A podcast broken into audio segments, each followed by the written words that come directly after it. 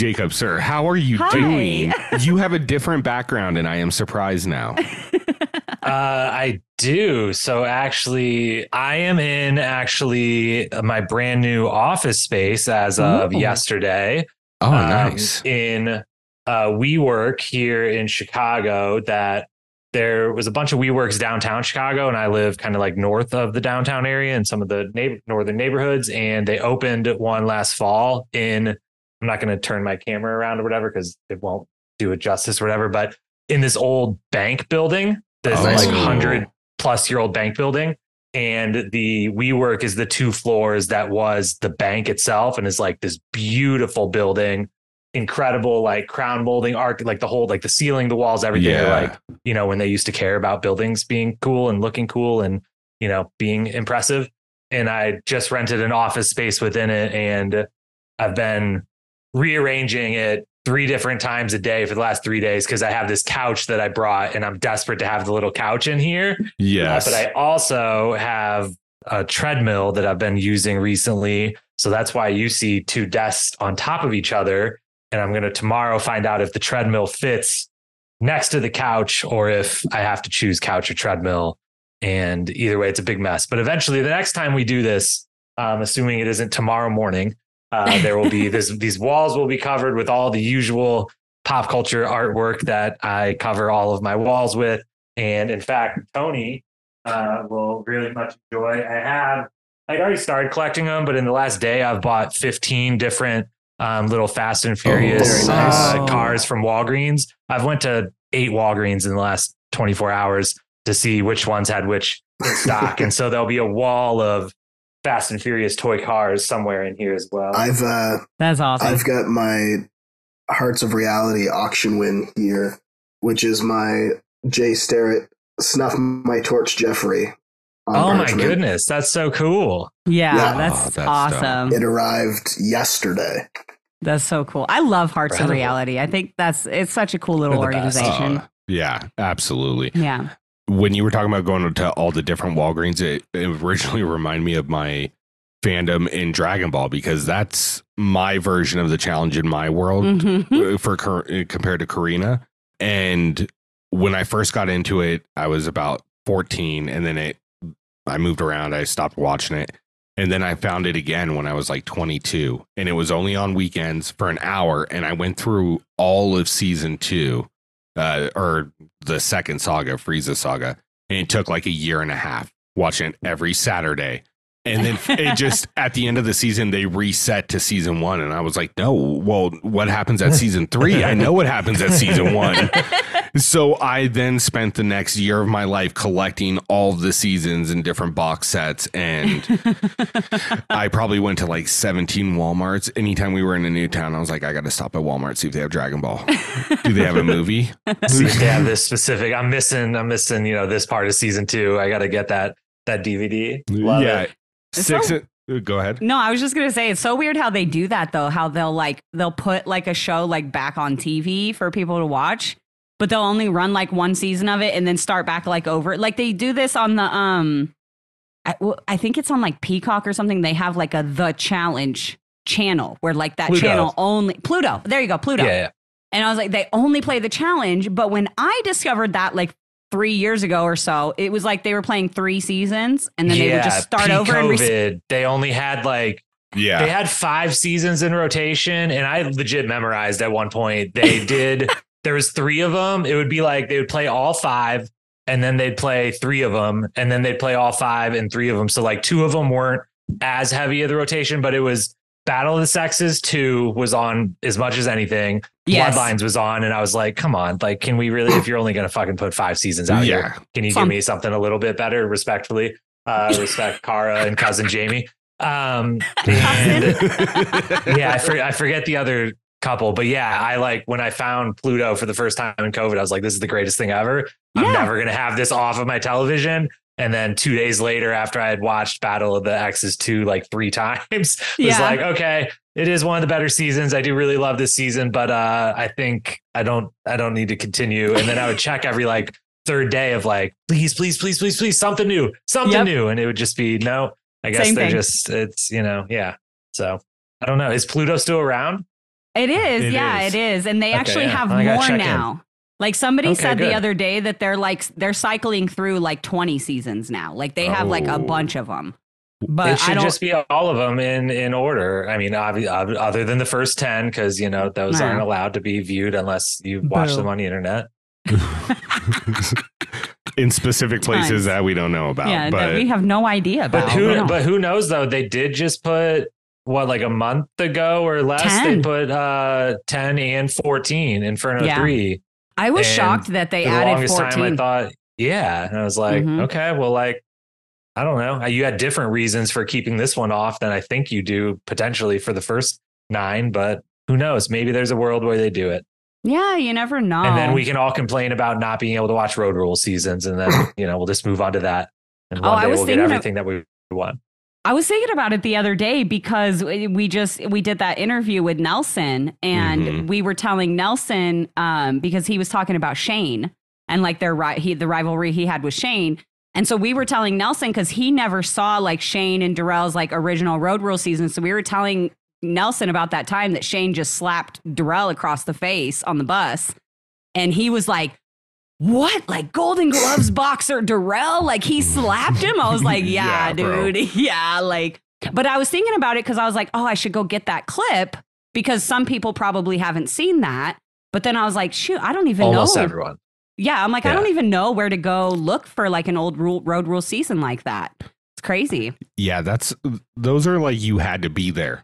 Yeah. You had to be there to see that, but that was Yeah. wild. uh, I have people all the time, you know, reference when I talk about an old road rulers or whatever, like reference, like you didn't even mention like this from their season. And especially like last week, I started a three part series I'm doing on doing a fantasy cast of X's rivals and ride or dies. But if it was season 14, so like an OG's version of if they would have done those themes like longer ago. And I started with the X's one, and I have no knowledge of road rule stuff. So like it was almost all relationships from the challenge and a couple that I remembered from real world stuff. But I immediately had a couple people reach out and be like, dude, the best teams on this would be this, this, or this from road rules hookups. And I was like, I I I think I think I literally have to say the word I think. I watched almost all of them at some point as a very small child. Um, but I don't remember and I certainly haven't seen them in, you know, 25, 30 years or whatever. And like the biggest error I made was Rachel and Darrell did make out, I think. I don't think it was like anything beyond that, but like Mm. made Right. out on their season. So like counts, plenty enough counts. And like I didn't include them in as an X's team Ah, and you know some a lot of people pointed that one out actually they're like you got to be kidding me and i was like well you know find where i can watch road rules Yeah, so for those of you listening, you have to torrent this shit. So good luck. I see TV. there are financial payments involved you have to go to specific street corners in the real world to get onto specific ip addresses in the digital world exactly. Look for Winnebago. Right? Can't miss it. specifically winnebago it's probably spray painted on the outside it doesn't run it certainly doesn't run It certainly does not run. Check your local Walmart. Since you mentioned the spray painted Winnebago, um, that reminds me of a season. I forget what season exactly, but I know it's a challenge season. And one of my ex coworkers is actually on that season. oh, it's um, it's season two is when they spray paint it all and blow it up it's where they go to Bishop and they do the bed race. Yeah, I can't remember. that's season two yeah I want to Yeah, say season it's- two. it's they like race early. down the road like they built decorate the beds and then like race down the road like uh Mm-hmm. Match what what's the soapbox derby is that what i'm thinking Yeah. of with Yeah, the, it's so Yeah, it's yeah. exactly that, like that. but yeah. with but with beds for some reason and beth has a bum ankle so she doesn't want to Yes, I re- yes, yes. so the do it guy she has a who bum intro- ankle for a while that season the yeah. guy and the girl who introduced that, the guy, yeah. It's yeah. I, I remember you telling me this story. I was like, no freaking way. small world, right? yeah. live audiences if only they brought him back or just other participants yeah, like that would be so awesome. Like I, I, I- don't remember what it was. Oh, it was. Um, there was some. I can't remember what season it was, but I was doing like in challenge history, and it was when they had to play like the big, um, the big life sized. What's it called? The where you flip and the little soccer guys kick the ball. What's it? What's that? Foosball. Foosball. Thank you. A foosball. They're playing like the big life size foosball game, but like they roll up out of the bus and there's just like packs of people, like hundreds of people just sitting there to watch them. And I'm like, that would be so much fun to go to a live challenge event and go like watch them do these like live. That would be The so best. freaking cool. Oh my that god. was season four, uh, Yeah, Extreme four, there you go. Challenge. Um, and yeah, because yeah, season well two they had some live audiences like once or twice, but three and four almost they went all out. all of them Yeah. had live audiences, and Mhm. some of them were audiences that already existed. Like in season three, they went to like uh, my I think my favorite daily challenge ever. They went to this fair. Um, and they participated in like the redneck games. Yes, I Um, remember And so that. like that was like a crowd that existed, but then when they showed up, like they all fucking knew who Tech was. That's for damn sure. Um, and went wild. But then other ones where they like brought audiences in, like that one where it was like, you know, people you know from the real world and road rules are like doing this silly thing in a on a soccer field today. You want to come watch, and hundreds Yeah. and hundreds of people show up and go crazy. And it was so cool. And it's super easy. All you do is you just have at the gate, it's free to get in, but you sign an NDA on the way in. And guess what? Even if all of us go on Instagram that day and Twitter or whatever the fuck new Twitters are out there in the world, because we're talking as there's like 17 Twitters this week. Threads out and all nowhere. kinds of shit. Yeah. Um, if we all went on there and we're like, like, guess what? Bananas beat Wes and or this team won this. Uh, we wouldn't be the first ones saying that as it happened in real time. So it's not like production cares or, you know, they, there would just be people like me that would mute the people that say such a thing as I already currently do. It wouldn't change anything. So yeah. bring back live Yep. audiences, at least like small ones. even yeah even just small ones like you don't even have to leave it like fully open like anybody can come kind of thing but you know like bring a little audience in or i don't know like i always thought like i know it's it'd be really difficult for them to do but you know how like they on like big brother they showcase like the hoh competition live on tv Mhm. like air something live for us like i know that that would be really really hard to do because they don't do live like it doesn't air live it airs like three months later but it would just be so cool to be able to watch it happen live and be able to have that like behind the scenes you know Here's the thing about that though. If they took, I don't know what the budget of the show is, but I know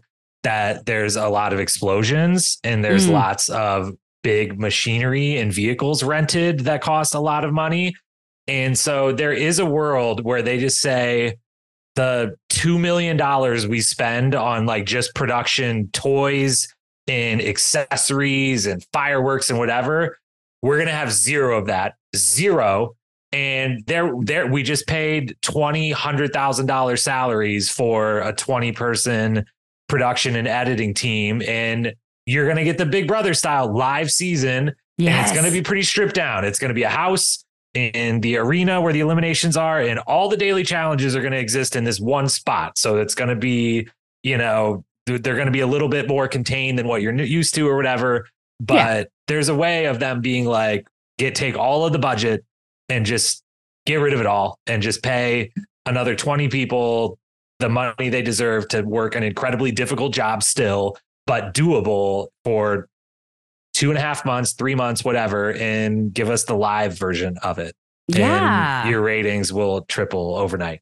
So agreed haven't they purchased that house in Argentina? uh, yeah they so And- they bought that house in argentina but i don't know if that's just going to forever be the the challenge location or if they just bought it for the international and worlds and Or- ride or die sh- or The one my- they use for those. Yeah, Yeah. yeah, that Okay, house in. Argentina. That So- they because they bought it. It was like a motel, a hotel, and they bought it and remodeled it into the house. And Wow. TJ did like that walkthrough while they were Yeah. remodeling the house.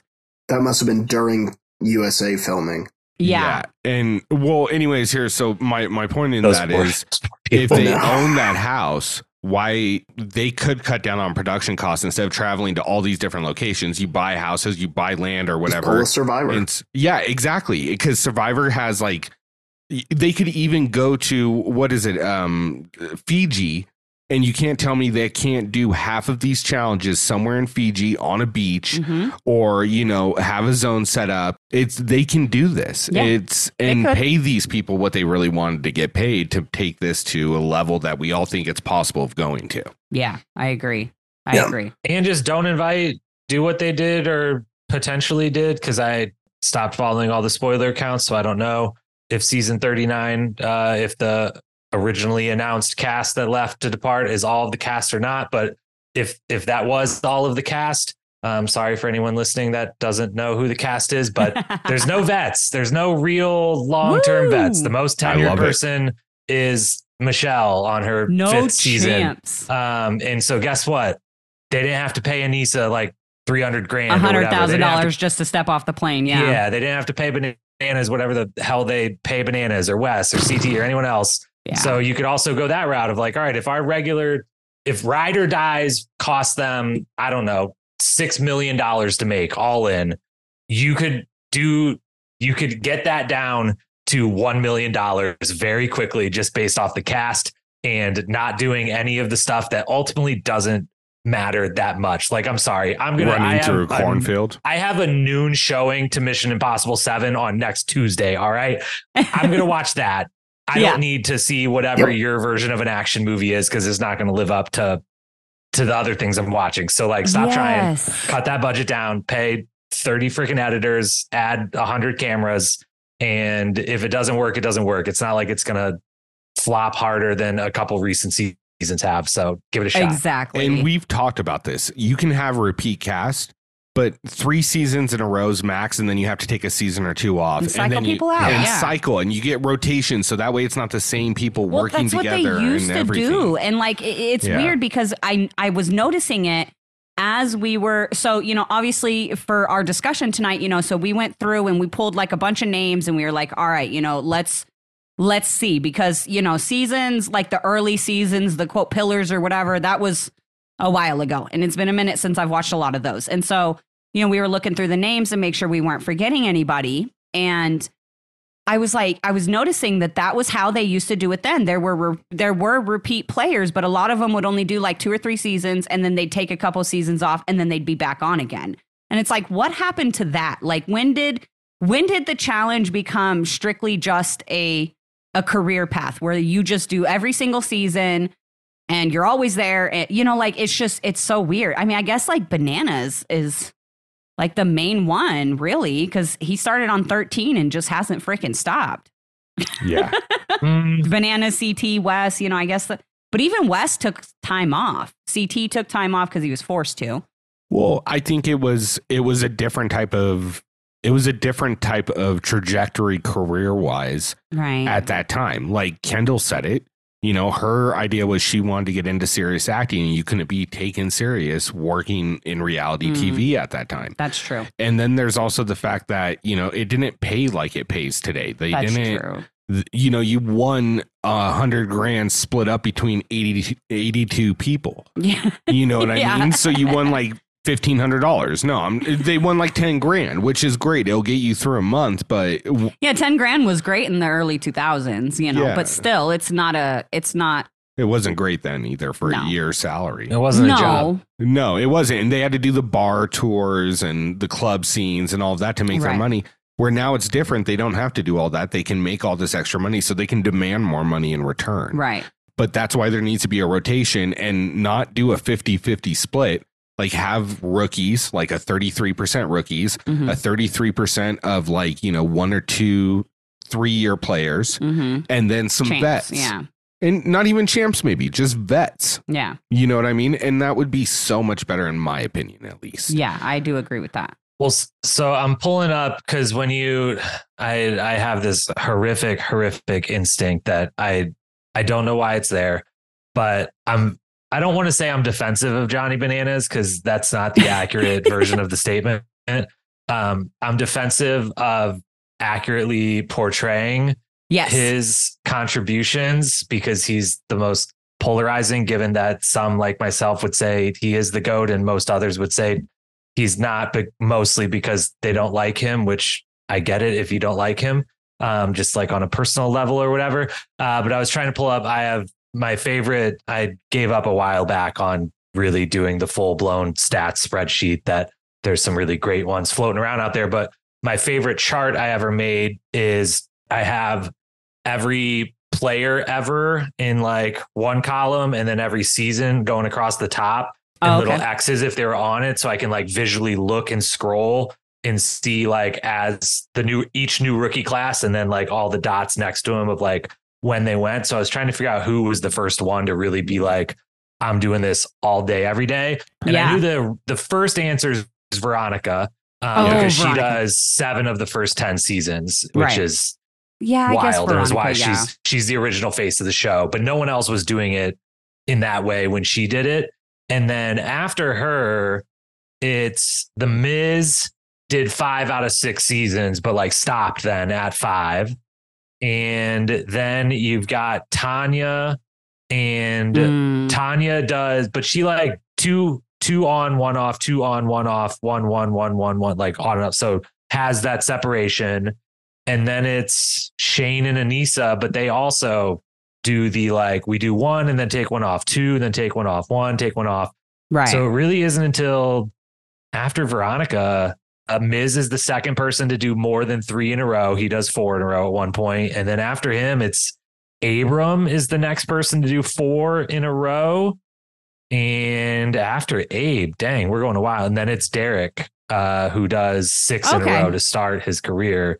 So yeah, around like the gauntlet or like season 9, 10, 11 range, a few of them, Derrick, Robin, Brad, are the first class that are like, no, we're doing this like As a, a, thing. bunch over and over and over. Cause all three of them do like eight out of 12 seasons or whatever in a row. Yeah, so I, I guess it was happening in the first 10. I just, I like, I, for, like, I don't, I'm not that I forget about Veronica, but like, I just, like, I, I didn't think about her. But it's funny because we were actually talking about Tanya and we were trying to decide whether we wanted to like add her to like our list of people we wanted to discuss tonight. And we were looking at all of her seasons that she had done and stuff. And I, so I really, literally, I don't know why I just said that because Rick and I were just talking about how Tanya did a bunch of seasons in the first 10 like 20 minutes Yeah. ago. So I'm just stupid. Well- but I think it's it's just so easy to be like, oh, it's Johnny Bananas because everybody knows like Johnny Bananas has been on the most seasons anyone's been on, you know, consecutively or whatever. It's like Johnny and Cara because I think what Cara did like nine in a row or something like that. Like that's crazy. Um, let's see. Johnny's record for most in a row is three, six, nine, 12. he did 12 in a row at Wow. one point. Cara did seven in a row, Tied with Okay. Sarah took one off, did one, took one off, and then did six more. So she Okay. did So hers you is know, seven. yeah. 14 out of 16. Um, but backing up slightly, it is more pronounced even than I gave credit to. It really is truly the class of Derrick, Robin, and Brad, who all debuted on Battle of the Sexes 2 together. Mhm. Derrick, from when he started, all of them from when they started, Derrick did nine of 12 seasons in a row. Robin did nine of 13 seasons in a row. And Brad did eight out of 11 seasons in a row. Wow. Um, so those three as like a class coming in on season nine were the first like group of people where it was like in the next 12 to 13 seasons of the challenge, those three were on 75% of them. wow. so- that, that's interesting. Well, I guess, yeah, now we know who started the trend. I was trying to buy our fourth member, Josh, A little time. a but little time, but Well, I'm here, so Josh isn't coming. That's how it works. that's how it works. yeah. Josh and I are going to be rivals on a future podcasters only season of the challenge, I think. He did stop in last time to say hi, which was very incredibly nice of him and kind of him. But uh, we can also say that we're three for three, that it doesn't match up. So I guess true. he and I are rivals now. Oh, Here he comes. Was that what I think it was? yeah, it is Yeah, him. it is. Oh, man. The only person it could be. Get to meet my partner. You guys are gonna be set on a team. There's gonna be like uh, around the horn. Oh my Josh, gosh. were your ears ringing Were the your whole ears time? burning or something? The whole entire time.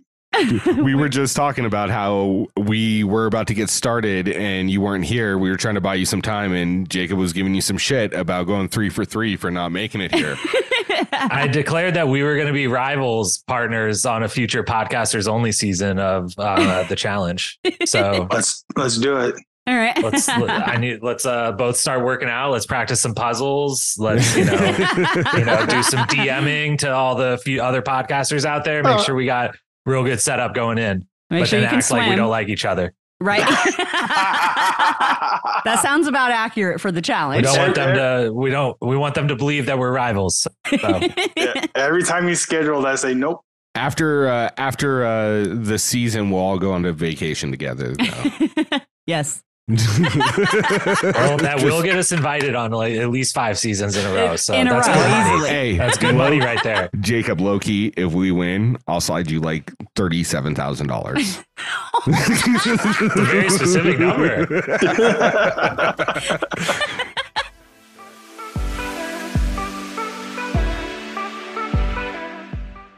Hey everyone, welcome back to the Challenge Fandom Podcast. We've got another episode of the Challenge Trash Talk Roundtable. Where tonight we're going to be talking about the real Mount Rushmore, the actual definition of the Mount Rushmore, the people that paved the fucking way.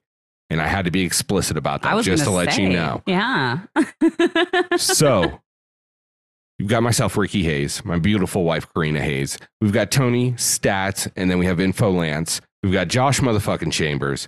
And then we have a very special returning guest, Jacob Hollabaugh from the Challenge Historian podcast. Make sure you go check it out. We will have it fucking linked below for you. And if you don't go check it out, we're going to be upset. You need to go look at it. We're gonna be mad at you. Go do it. Do it. The the fandom goes hard for your guests because I will say and give a lot of love and appreciation to everyone listening.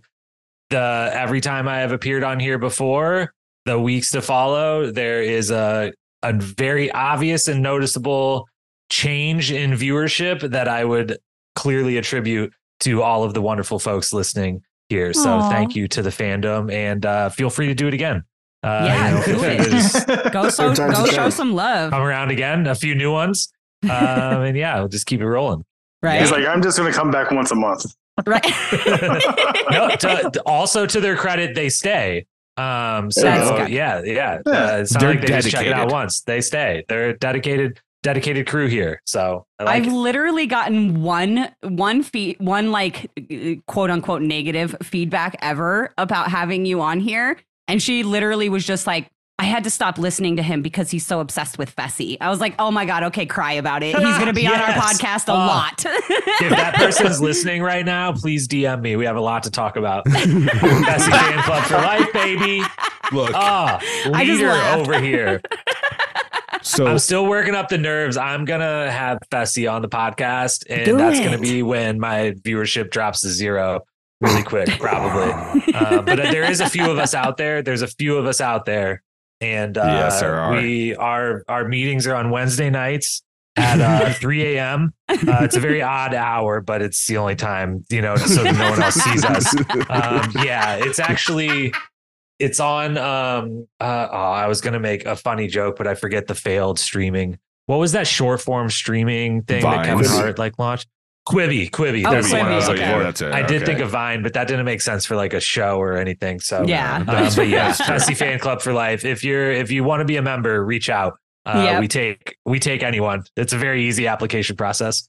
I would just like to clarify, Jacob. Although you and I do communicate back and forth, that's not me reaching out to join the Fessy fan club. Too late. He already signed you You're up. already in, yeah. We got a lot of empty chairs, so like if you could just like show up and like support me, then, you I know. will. d- I will do it for you. I've also said like I don't. It's not that I dislike Fessy. It's that I sort of nothing Fessy because Mm, every that's- time that he makes step forward, he'll like do something that irks me. So I, then I go back. But I'm fully. I'm fully okay with him doing well if he's not a butt face about it. So you're Yeah. saying the man makes steps forwards or backwards, which is something worth watching. It's entertaining. He actually does also, like, stuff. he the does basic things. of dancing. There's a lot of people that dancing's fun. I would dancing's good. We I like dancing montages on the show. That's true. He doesn't dance on the show. No, he hides behind ferns. Here's the way I look at I look at people like Fessy, you know, Josh, Amanda, like people who get a lot of like hate and stuff like that. And it, and this is me personally. I'm not a fan of Amanda. I'm not a big fan of Fessy. I do love Josh. I was Um, gonna say I'm the I'm the founding member of the Josh fan club. Martinez, sorry Chambers. Yeah. Chambers. but like the seasons that they're on, think about how boring those seasons would be without those people on them. Because even though I may not like you personally, like you're bringing something to the show. So that's why Mhm. I'm like, look, I'm not a big Fessy fan, but I'm fine with him coming back. If Fessy and Amanda weren't on Spies, Lies, and Allies, zero people would have watched the entire season. Yeah. Like, it's a poorly rated season, anyways. But True. They they gave what little there was. It's because Corey Lay got eliminated too early. Yes, oh, he Jesus did. Christ. So did Michaela. Oh wait, we're supposed to be rivals. I can't agree with you, but yeah, we're big. I'm, I'm big on the Corey Lay uh, fandom as well. So, all right, here's my thing. All these people we're talking about, as far as Amanda, Fessy, and Josh, may make an appearance in next week's episode because we'll be Yes. talking about the most entertaining. Oh, and yeah. I'm going to make a strong argument for some of them. Yes. And as far as Fessy goes, he's not one of the people I'll never have on the podcast. No, he's No. not one of the ones that's on my never list. I, I literally have one person on my never list. Yeah. And that's it. what? Can you Yeah. put it in the chat?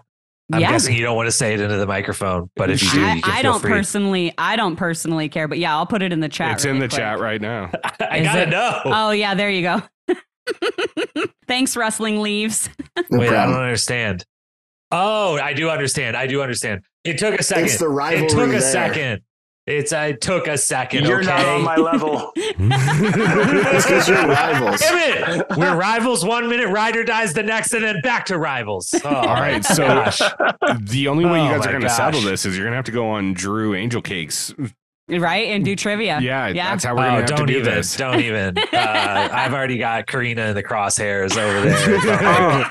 Every Oh. night I'm studying, and I've just, I've got, I've got your logo up on my wall actually, and I You're just with that every question, target. every flashcard, I look and I answer it, and I'm like, yes, got it right, and then I look up, I'm like, coming for you, and then I do another one, and yeah, Corrina, you're going down. You're You don't want to go. You don't want to go after the vet. You want to go after the Hall of Famer.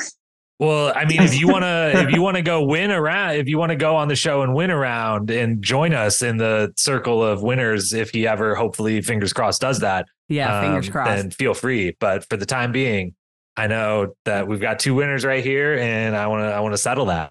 We're gonna settle it. We went on uh we went on Drew Angel Angel Cake Entertainment recently, and uh that was like one of the things that got brought up. I was like, you have to do uh, another round because we have got to settle this.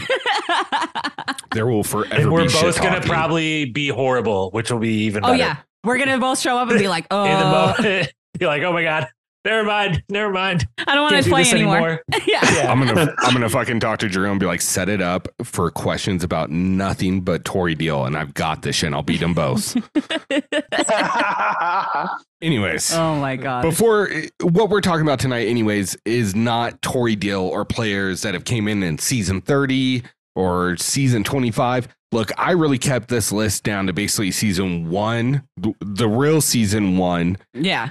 To season 10, 11. Yeah. Uh, there was a few people that came up that were very good for the show and would be a pillar. And I want to mention them. One of them is, of course, C. You know, CT's in there, but I just can't put CT as a pillar when I just had him on my top four as much as I want to. for the goats. Yeah. yeah. I do agree with that. And then there were some, you know, that obviously I feel like, you know, had a major impact on the show and the fan base that just came a little bit later in the game. I felt like season 12 and on, that was kind of like it just felt a little late to be like this is a pillar.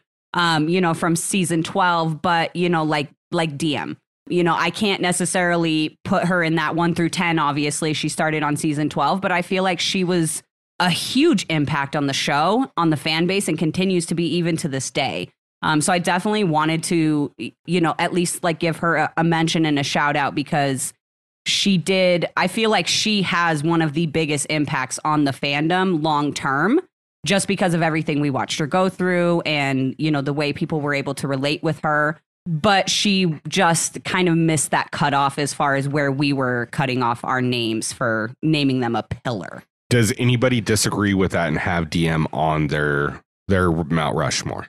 I'm happy to keep it to the for those first 10 seasons, but I do have a short list of honorable mention style folks then that if we were to extend it out, I think have as strong of argument as almost anyone to being pretty foundational to the show. Because the show did the first 10 seasons it becomes what it's eventually going to be and there's a, a ton of change season to season almost even Right. in those first 10 but then there is still the change becomes a little slower and more kind of stretched out after that but there are still some big kind of shifts that happen and some people that are representative of those. So Yeah. my little short list of folks that debuted after that that I think deserve mention as pretty foundational and pillar like are DM probably I should have had her on there and then along with her the two who shall not be named by some but I name them uh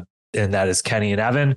And then Wes and Evelyn who came on Yes. on Fresh Meat as well both in different ways really altered how the game was. Wes especially for me when I like really did like who if I had to pick an actual four person Wes was like kind of the fifth person. It was like the latest in it that I was like he approached the whole thing differently. He was a star in a kind of a different way than anyone was a star before him. So he gets mentioned.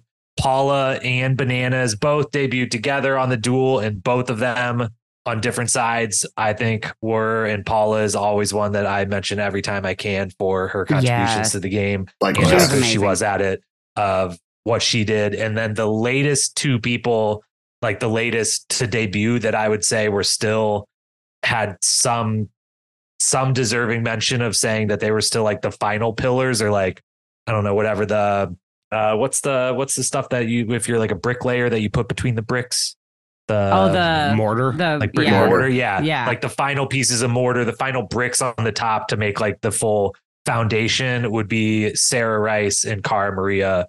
I think Yeah. Cara Yes. Maria debuted.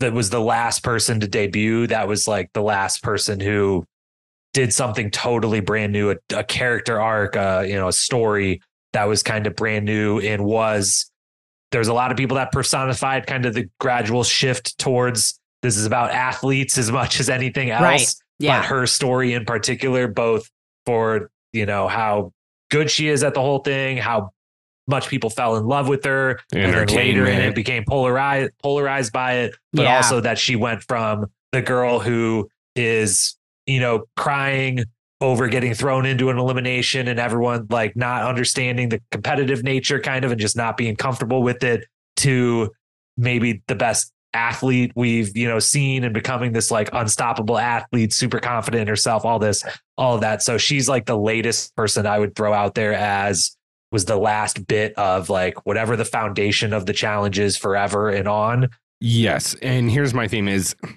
I think if we start including after fresh meat, fresh meat and forward, we do a disservice to those first ten seasons that kept the kept the show going, right? Right. And Yeah. and that's because at that point I can't not remove one of these really important girls in the beginning for DM Right. or for you know even I mean you know Sarah Rice, Cara Maria, Yeah, and Paula. They're all hard to- Laurel, yeah. you know, but those women are all more some of the greatest of all time, and those are the greatest of all time because of these women before them. Right. Right. that's how right, I look right, at it. Right. Yeah. So in counting the gauntlet too we're talking about 131 people that are available to be spoken for Yeah. so it's a lot of folks who came through the first 10 seasons uh, or 11 whichever way you want to look And- at it and me and Corrina have it down to about fifteen each, and And if if we say like if we don't say a name of somebody you have on your list or whatever, obviously still say them. Um, you know, we just wrote down like the ones that stuck out the most to us just to kind of get like some flow going to the conversation. Um, and then we'll debate it down from there. Yeah, and to be honest, I still am not 100% sure on my list because this one is very Yes. subjective to me. It's because it, it's once again, it's most it's like most entertaining player. It's it, who tickles your fancy, who makes you think or makes you come back to the show. Right. Um, So go ahead. I just want to preface my list, for example, and especially in line with what you're saying. So my first season was 35. I then went back to what I had access to, which was 19 forward. Right. I, so I watched 35 while in between weeks was watching from 19 through 34. So by the time I hit the finale of 35, I had actually burned through all of the back seasons. so peppered through 35, I have 19 to 34. And then once I got access to some of the earlier ones, I bounced around. So all in all, I have seen all save for maybe two seasons.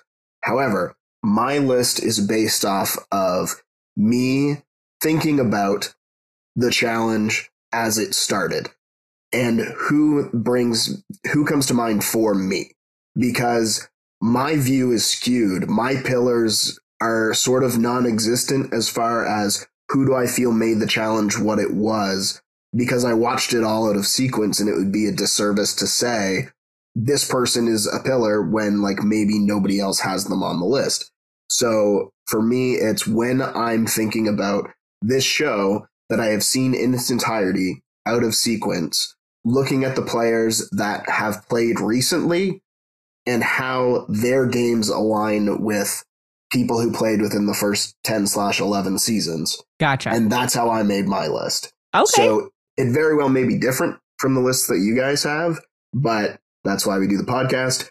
I just wanted to get ahead of whatever things people may have to say about my list at Biodomer on Instagram. right? Hit me up. exactly. I'll probably not explain further, but um, yeah. but the inbox is list. open. yeah, the inbox is open. Um, if you have different people on your list, then make a podcast. Tell us about it. That's what I've started telling people when they want to complain about what we talk about. I'm like, then make your own podcast. I don't, I don't know. It's free. It's literally free to Yeah. do. So I don't Spotify know for what podcasters. Drop that plug. Thank you. And if you don't want it to be free, I produce podcasts. So reach There there you out. go. There you, You can go. pay me Yeah. as much money as you want. Like, And you only have to join the Fessy fan club. Yeah. You don't even have to join separate entities. I keep my work and my my personal life totally separate. Separate. But if you do work with him on podcasts, you can join the Fessy fan club with no fees. You do get VIP status. yeah. nice. Yeah. Yeah. And by Perks. And by VIP status, that means nonstop Fessy quotes every time I see you. So, all right. My only question that I'm going to leave up to you guys outside of this that we've already been talking about is how do you guys want to start, men or women? Um, I mean, me personally, I'd prefer to to start on the men because I feel like the women is going to be a little bit more difficult to kind of figure out because again, just just like the women goats, it, there's so much more of them, right? Because we had like this pile of women who had like you know one or two championships, and then but with the men, it's like they they're highly separated from the rest. And I feel like it's kind of almost the same here with our list. Like there's some that really, really super stick out and are going to be easy to be like, yeah, of course. But with the women, it's like, hmm, it just kind of depends on when you came into the show and what your experiences were. And, you know, I feel like that is going to be a little bit more of a of a debate for the women. I feel like the men is going to be easy or easier. Mm. Also, every time that we have this discussion, we always invariably end up saying ladies first, and then the women get talked about first. So we Yeah. might as well start with the guys. Yeah, Bingo. let's go, men. Perfect. Also, right. I just to set the stage, I disagree with you, Corrina. You think the men is going to be hard? because uh, I think the men is a little bit harder than the women because of how the women were treated early on. Yeah, I guess makes that's it the and for this particular argument that we're making, there's some standout women that one of the big things they were doing for the show was making sure that kind of fighting back indirectly or directly in some cases against how the women were not being treated the same way by other cast and by production as the men were. And so that was like a big contribution for a few of the people. Um one That's a of really the good many contributions for the few of the people. So uh it's kind of the reverse because that's why on the the women's side of like the greatest ever they didn't get the same opportunities to do 20 seasons Yeah. like some people that then have way more wins than everyone else on the men's side. And so there's a little bit was kind of a reason why there's a bunch more of them bunched up together. Right. But we shall see we'll see if our lists are uh, are similar or not So, All right, I'm excited. all right, I'm going to ask your opinion. If we're starting with the men, do we include CT in this conversation? yeah well so when you said first 10 seasons are you saying like they debuted in the first 10 or like most of their challenge history was in the first 10 And I we went with they debuted in the first ten because So I have like was inferno So he's in. Eight, yeah. And here's my thing: is just I'm gonna start this off with CT. Is I don't have him on my list for this because I have him as number one on my greatest of all time, and I feel like I'm selling somebody else short that had as equal of an influence in those first few seasons. So That's that's, why CT is not going to be on my list. I yeah, I, I'll back that up by saying I I actually and maybe this will probably be shocking to the people out there who know how much I love CT. Like I look for any reason to put him on any list, um, but I also do not have CT on my pillars list mainly because I feel like his influence in the game didn't come until a bit later. Like his first couple seasons, he was very dominant, but it just didn't feel like I don't know. It just didn't it didn't feel right to put him as like a pillar and say that he impacted you know how the game was going to be played in those, you know, like 15 through the 35 or whatever the heck we're on now, 38, 30 God, 39 is what they're filming right now. who knows anymore. Um, so I don't have CT on my list either, but I do understand like if people do have him on there because he's still so relevant. It's hard to say like somebody who started on season eight and is literally still relevant like 20 years later. It's hard to say he's not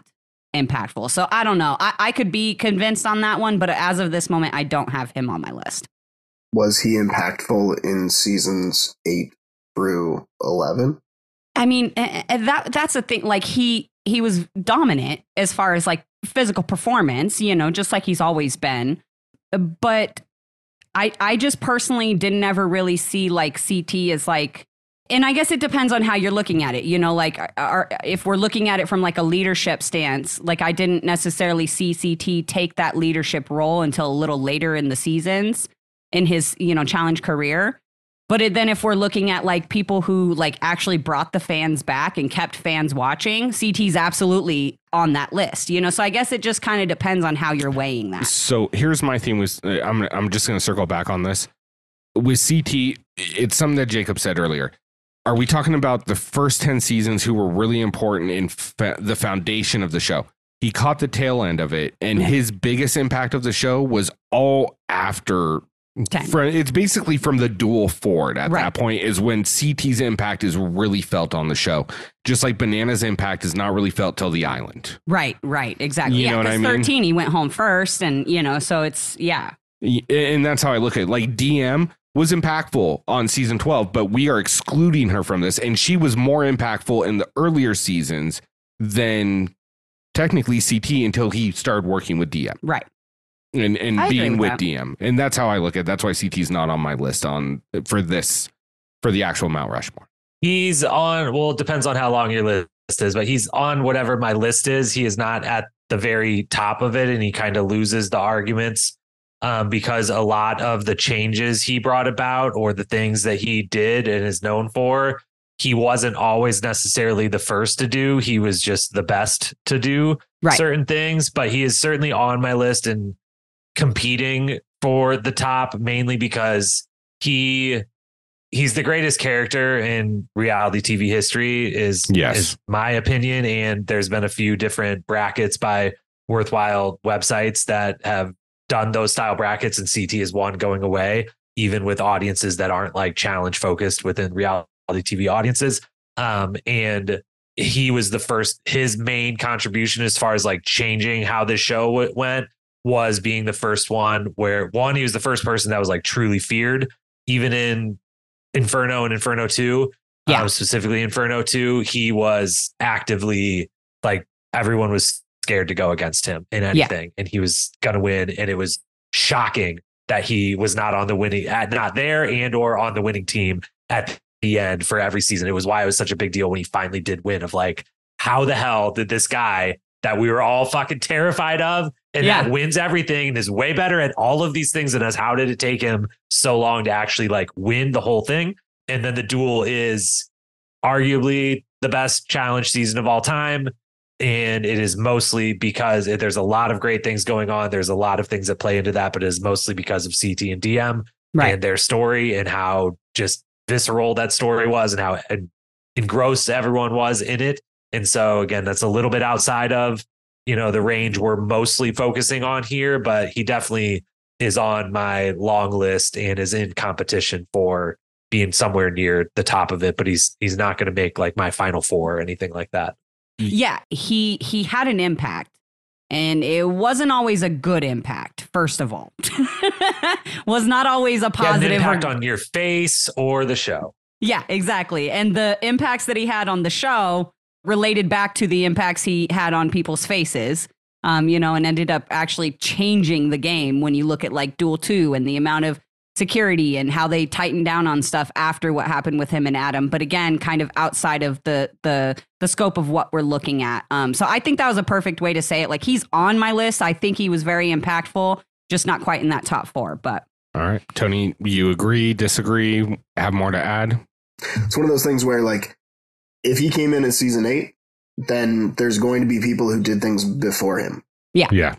And he can very easily perfect those things or move those things forward, but somebody still had to do them in order for him to perfect them or advance Right. them. right. Um, so, in that regard, I mean, he's already at the cusp of being included. There are people who are more foundational. I agree. Agreed. Uh, Josh, are, where are you at on this? He's at his house. It's in the corner. I watched Landon destroy CT.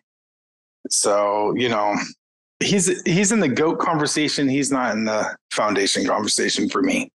Yeah. Yeah, and I, now, if you ask me this, if the challenge makes another 15 or 20 seasons, I might have a different answer on Right. this. Right. And he's been retired for 10 of those seasons. You know what I mean? Yeah. It's Like at that point, when when we're looking at the past, then it might change. But as of right now, it's it's too much like where do you judge Tom Brady in the pillars of the NFL, right? Mhm, mhm. It's too recent.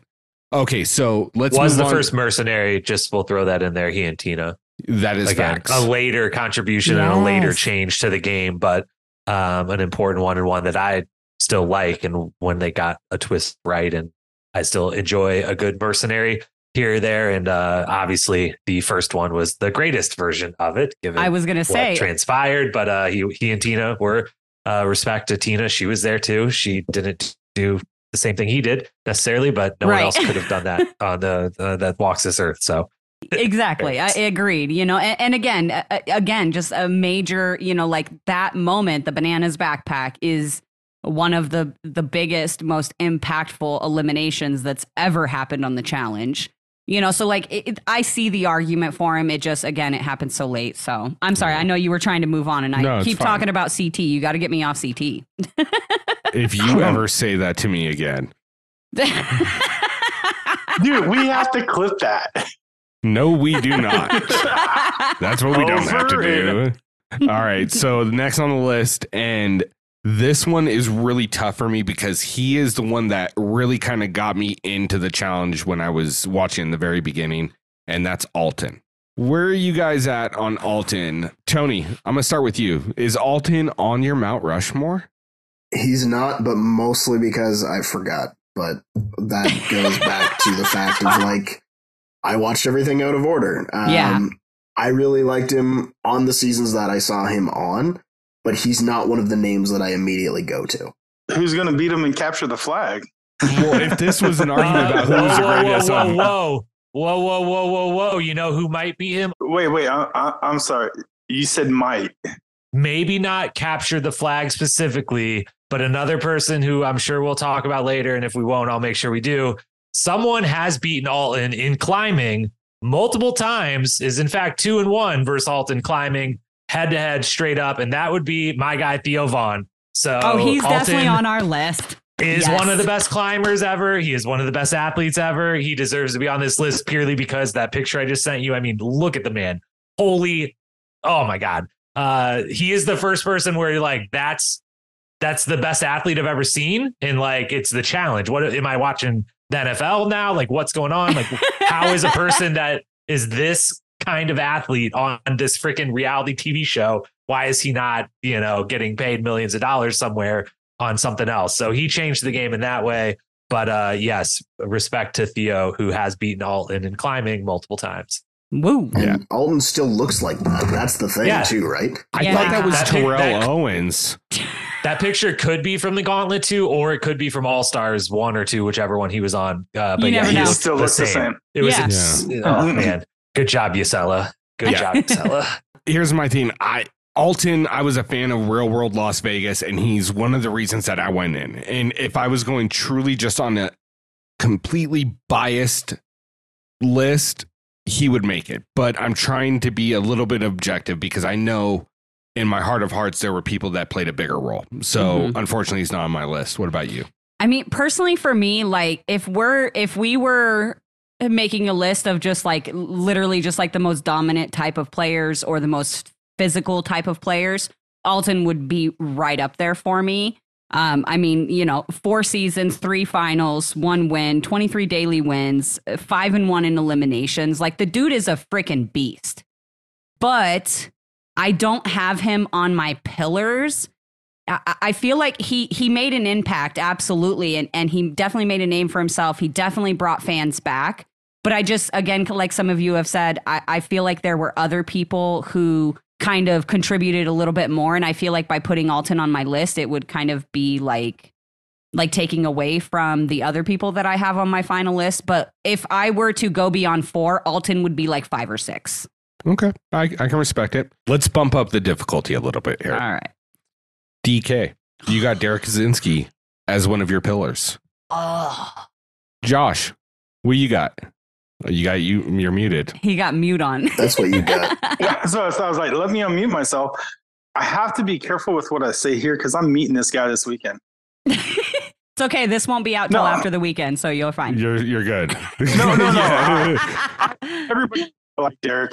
Um, he's he's definitely my top three of DKs. Uh, and we, we had that list on our episode. Dude, captain of my captain. He went like what five in a row? Was it five, I believe. Yeah, I think it was five.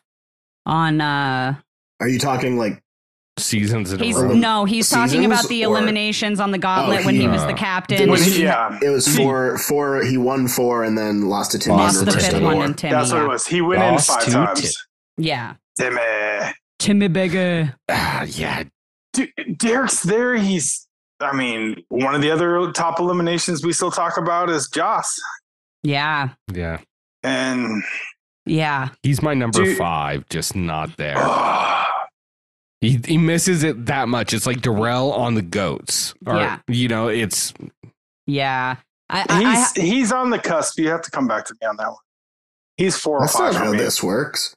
I I can make it if somebody can I'm- I'm- like I'm make a good argument, I think I could go for it. On it, yeah, I like uh, DK. So as of right now, I have DK listed as my top honorable mention because I do feel like he had a really good impact early in the game. You know, he was memorable. He brought fans back. He caused drama. He performed. He was an absolute beast in like anything where he could get in the sand with somebody. And then he still, like to this day, is one of the most impactful people from the challenge just based on Challenge Mania and what he puts together for the fans. Like the impact that he has had on growing this fan base, at like making it larger, bringing the fans together to meet these challengers and and and have these parties with these people and these wrestling events and like all this stuff it, it's really really hard for me uh, but i am I, I like i could be convinced to move dk up but at this specific moment looking at just the early stuff i have dk at the number one spot on my honorable mentions which would be my number five and and but a lot of the reason he's so high at number five for me is because of the impact he has now not the impact he had early in his career so His impact early was pretty big too, wasn't i it? mean it, yeah So- it's just it's so hard He's on mine. He's a smaller guy, right? So and he showed that size does not matter. yeah Like you can take out the big guys even when you're a smaller guy. And so I would argue that if you don't have DK, then you don't have me on this podcast because they're probably not casting Jay Starrett. mm. yeah, that's, That's- fair. And then That's you fair. lose then you lose Tony Stats and Info Lance. And I mean, that's pretty impactful, you know. DK in the George Washington spot. there you go. and also Troy. Like Troy's another one where Yeah, fair. he's a smaller dude, but that obviously didn't stop him. That's, I mean, that's a fair point too, because you know D- Yeah, DK's is. size and and his, you know, his ability and stuff, kind of, you know, sets up for guys like Troy to be like, hey, look, I can do this show, you know. Yeah. So I, damn man, DK is just so hard for me. Ugh, Give me I- four.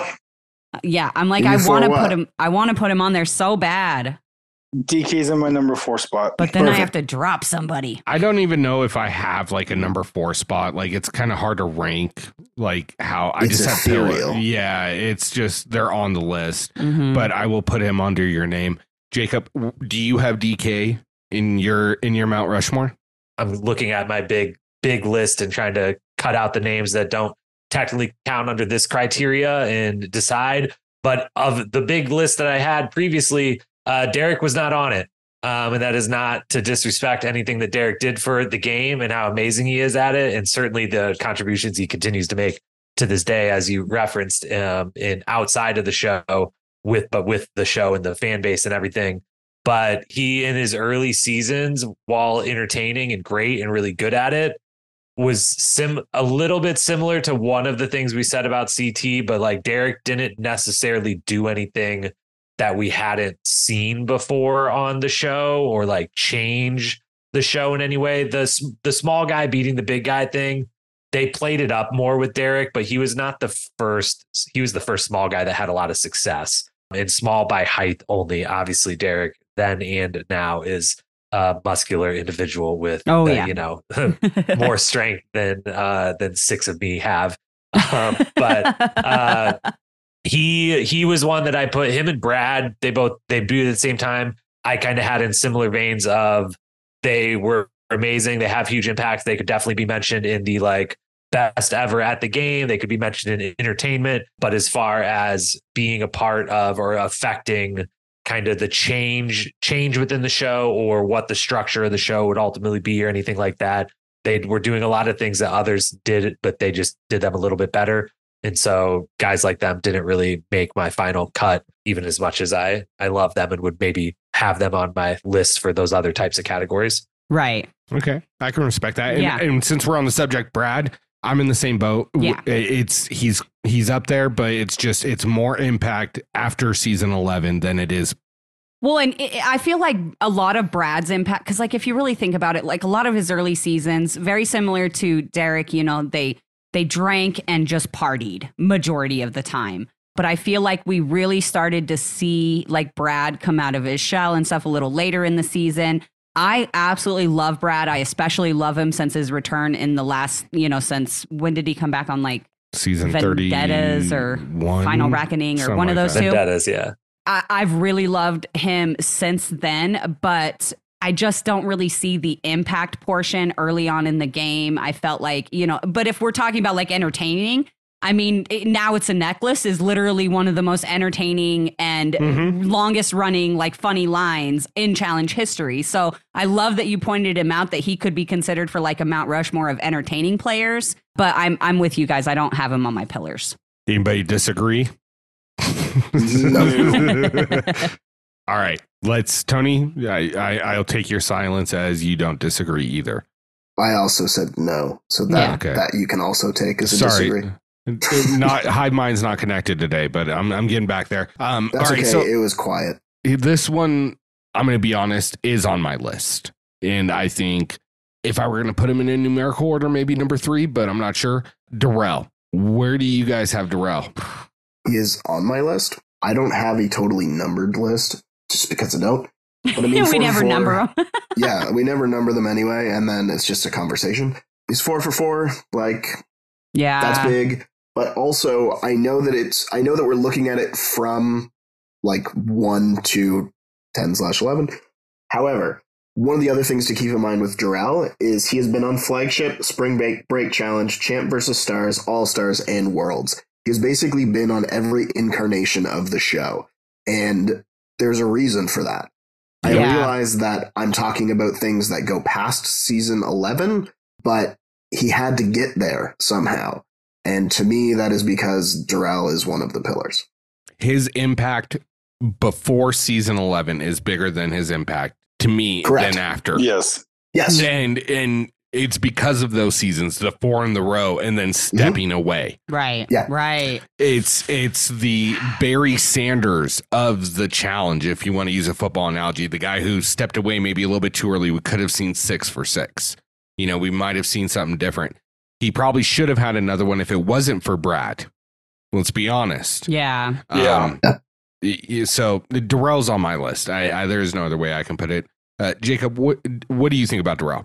Uh, he doesn't make my top four. If we're going four on each side, are like the final final top tier, but he is definitely in the on the list of honorable mentions and is competing for. So I kind of my four that I had, or really my top two on the male and female side, I also had kind of listed specific people who could like fill their spots. Yeah. And Darrell was the first name listed after two different males that I would put in the top four. So like he's definitely right there. He has a little of what we said with Derrick and Brad of there wasn't anything he did first other than be the guy that won repeatedly mm-hmm. and showed that like winning every time would be like a cool thing and could be eventually like it's not life changing money one time early on in that, but that if you like, hey, like if you win every time, like this is, you know, you get 50 grand two or three times in a three or four year stretch, like, you know, you're not fucking rich or anything, but like right. that actually that does do something. It moves the needle of your life in a considerable way. And no one, I don't think anyone prior to Darrell looked at like, oh, what if you like came on these and like, but every time you did it, you won and you did walk away with sixty, seventy thousand dollars after all Mhm. fees and winnings and everything else.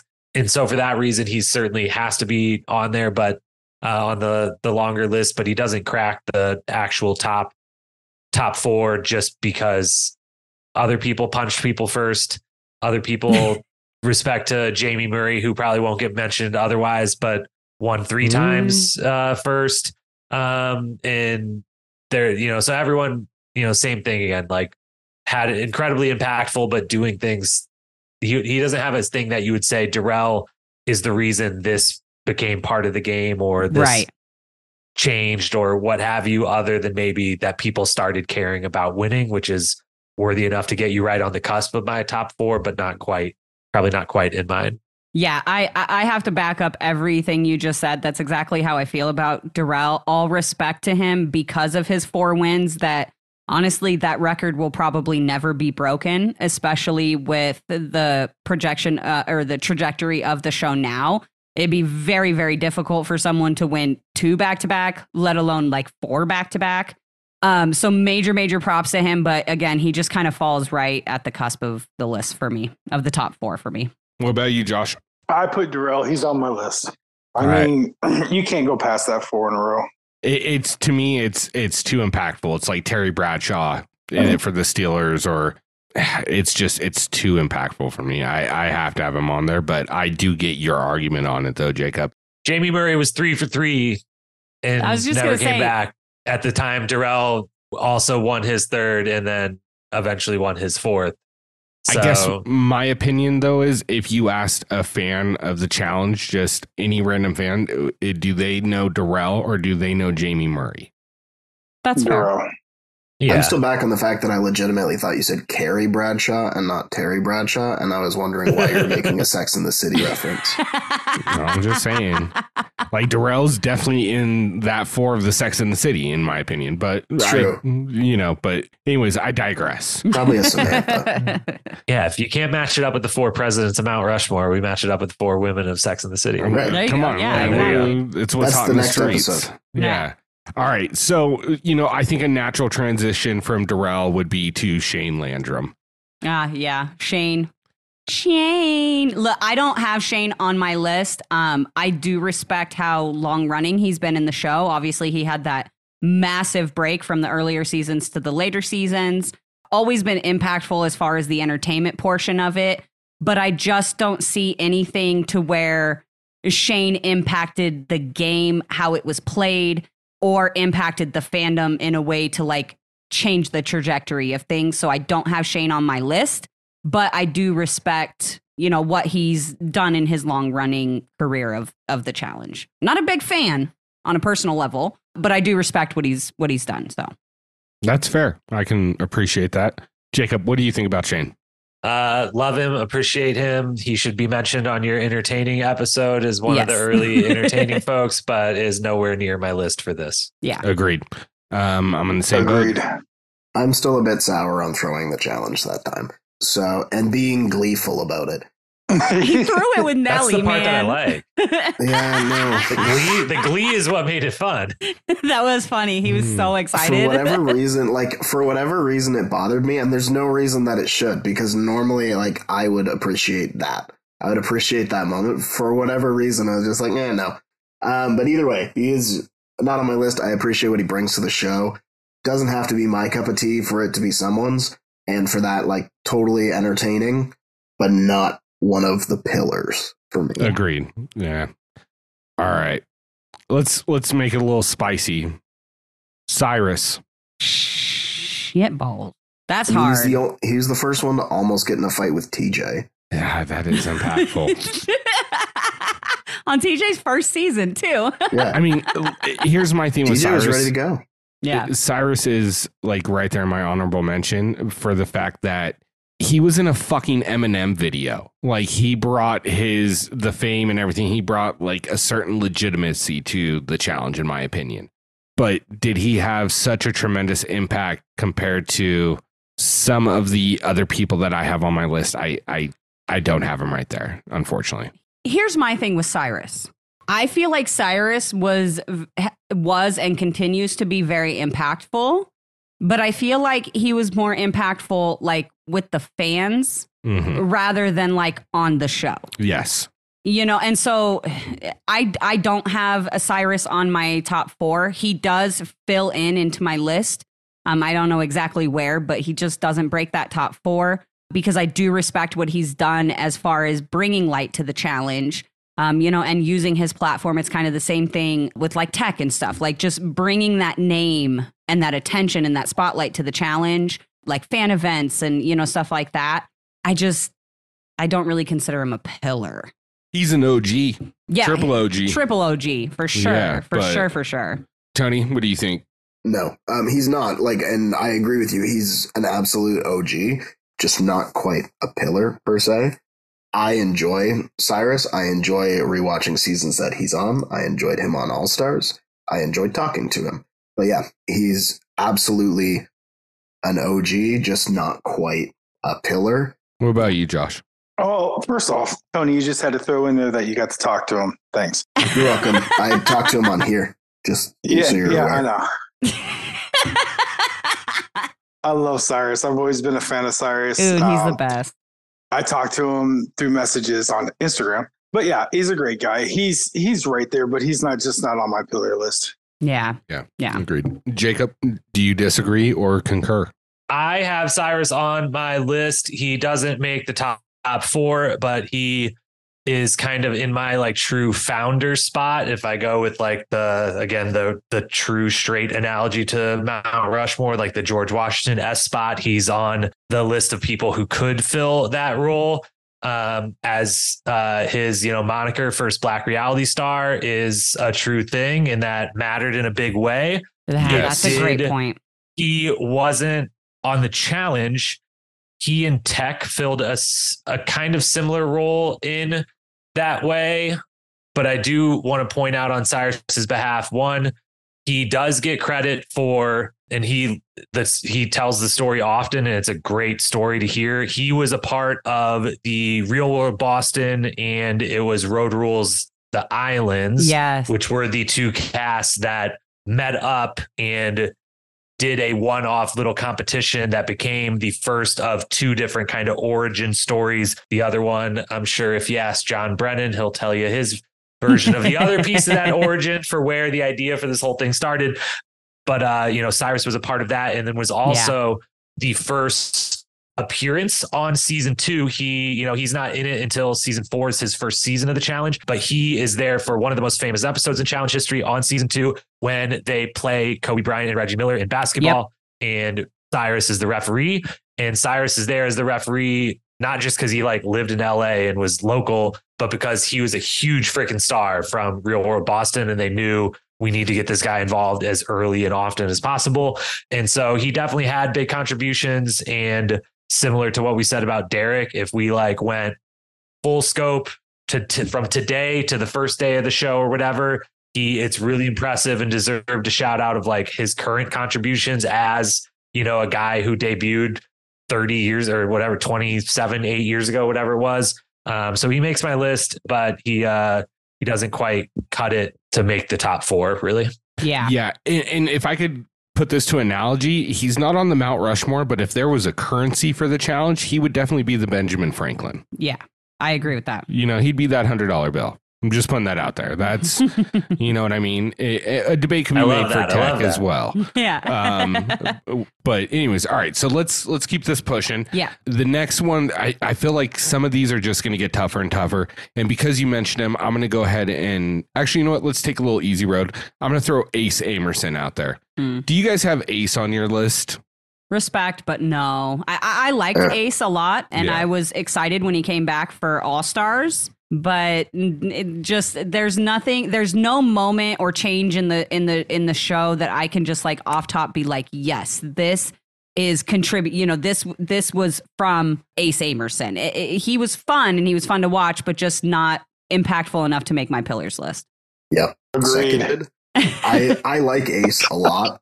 He's another one that I like on pretty much every season that he's on. But yeah, not quite No. Yeah. on the I'm list. shocked that he was mentioned. No one loves Ace more than me. No one rooted for him in the moment harder than probably me. Oh, no I love one was Yep. more thrilled and then deflated on All Stars One Oh, when Yeah. what happened happened. Oh, Um, so and still roots for and loves him and what like I love his Instagram and all of the everything he's like does in real life right now and everything. Um, and yeah, he he he's nowhere near this list, respectfully. Although if if I had to reach for something, he wasn't the first one to like party on this show by any means, but he was kind of the first one that was like the life of the party guy. Yeah. Um, and and also was became known for going home first Yes. Yes. which no one else had done that multiple times in a row. It Yeah. was still cool enough in their one episode that people were like, "Oh, that guy, he went Yeah. home first. Yeah. He did it again. Oh, I still like him, but he's only been here for two episodes." yeah, exactly. I just figured it'd be fun to bring him up. So, all right. Now, I'm glad you did. it- yeah. it- to quote, you know, and shameless plug, you know, Challenge Fandom podcast, Beyond the Edit with Nelson Thomas. Go check that shit out. Uh, we're getting down to the needy greedy of this fucking list, Yeah. in my opinion. And we've he's come up uh, mentioned a couple times in the discussion so far, but John Brennan is he on your Mount Rushmore? No, Yeah, he's, Same. he's not on mine. Um, re- uh, again though, kind of I'm respect. sorry, I love you, John. Yeah, respect, like but major. no. I honestly, I love John. I thought he was he was entertaining. He was a different kind of character on the show. You know, had different kind of values and morals and stuff, and he wasn't afraid to you know to utilize those and talk about them and and be about those on the show. So I respect him a lot for that. I respect him for Eh, the way that the show started. He was on the you know the technically the first season of the challenge. The you know, so I I I respect his contributions to the show, but I just don't see him as impactful enough over like a long term, you know, like seasons one through 10 or whatever to, to really put him up on the pillars against the other people that I have up there. I mean, I referenced earlier the the, and I did so kind of jokingly, but in all seriousness, he was the other version of the you know when Road Rules and Real World met up and Right. Boston, whatever that I referenced with Syrus, but. John Brennan going to get picked up in the Winnebago by his Yes. cast members on Real World is legitimately where the idea for then doing what if we put real worlders in a in a road rules situation came about Right. and on All Stars, he, as were the other five people on that season, the whole six person cast, they were all amazing. They all had great stories. They all were impactful in that one season, but none of them like stood out over the other ones. And then his other two seasons of the challenge, he went out first or second, I think, uh, second, yeah, uh, first or second on Battle of the Seasons, and was out very quickly on Inferno 2. And yes, he was a, a different personality, a different character that was not otherwise represented um, on the show necessarily. But uh, so he does, he made my long list. He was the last person I put in that kind of like that founding father spot right. um, that I just mentioned. Syrus was kind of like in contention for, but um, so I shouldn't have just so quickly been like, no, keep it moving. But because again, I love you, John. But yeah, he he doesn't he doesn't have nearly the the argument, but he does have those couple things worth pointing out. Agreed, agreed. And I do also just want to add on to that, like shout outs, because I believe, if I'm remembering correctly, um, Inferno, when he went home, it was because somebody else was in elimination, but he volunteered himself because he knew that person would be able to contribute to the team, you know, more than he could. And so he volunteered and ended up losing to go home. Um, so major props. I always love when somebody will like step up to an elimination for their team or their partner or their friend or Yeah. whatever. So major props to him for that. But yeah, just not on my list. Well, I'm glad we're all on the same same side once yeah, I was gonna say I think we're all pretty much on the same page with with John. True story. all right, here we go. Ready? Let's do this. Dan Setzler. Mm. Nah, Doesn't really make my list. it's my Res- favorite, but no. yeah, I was gonna say respect. You know, Yeah. loved him, but Okay. doesn't doesn't make my overall list. Okay, so I've got one last one that I'm thinking is not on people's list, but I will put him out there anyways. Jamie Murray. Freaking mad props, and I'm so glad Jacob that you brought him up earlier because again, you're right. Like, and not a lot of people know about Jamie Murray. But the thing about Jamie Murray, and please correct me if if I'm wrong, Jacob, but Jamie Murray is the only undefeated multi-time champ of the challenge. And that's because he won three and then retired. Like he's hundred He's the only person who's won three and retired. I believe there's someone who has done two, Did and, two and retired, retired. but I'm Okay. forgetting who now and probably not going to figure it out and looking at all these hundreds of names. Probably Okay, not. fair. Yeah, but so major props yes, to him. He's not champ. he's not on my on my pillars list, but you know, major respect, major props to him. For me, he's another kind of like Darrell, where it's like something that other challengers want to like reach or achieve that Level. yeah that level or that like accomplishment right of winning those back to back to back multiple seasons like that but just quite not like impactful in the overall game in my opinion Fair. Yeah, he's almost non-existent in some of his seasons. Other Yeah. than every time they do the daily challenge, you're like, oh, he's Jamie awesome Murray's way better than everyone else at whatever the hell random thing they're doing again today. Yep. But otherwise, he's very much in the background. Like he's not doesn't really do Leader, confessionals, no. doesn't like do a lot of talk. He's just super chill dude. His most like my favorite thing about him ever is when he shows up on the whichever the Battle of the Sexes seasons he did. He is wearing like a cowboy hat, and like Mark and someone else are like, "Hey, dude, like, what have you been up to?" And I forget what he the the phrase the term he gives himself, but he's he says he's like a, like a space cowboy or something, um, or like a vagabond cowboy or whatever. And you're just like, dude, you are you you haven't spoken to anyone since you were on TV last time, have you? Like zero people. You were just like out in the wilderness. Were, were you? Yeah. Like Yep. doing push ups and running up mountains and like just hanging out. And now you're here again. And yeah, he's he was the first great competitor and athlete that no one paid attention to because he didn't care to make you. yeah exactly So, and I know everybody else is kind of on the same board with this. So I'm going to move this on. I know I've been saying we've been getting down to the needy greedy for a while, but this is really it. And here we go. Next one up Eric Nies. Yeah. See on your Mount Rushmore.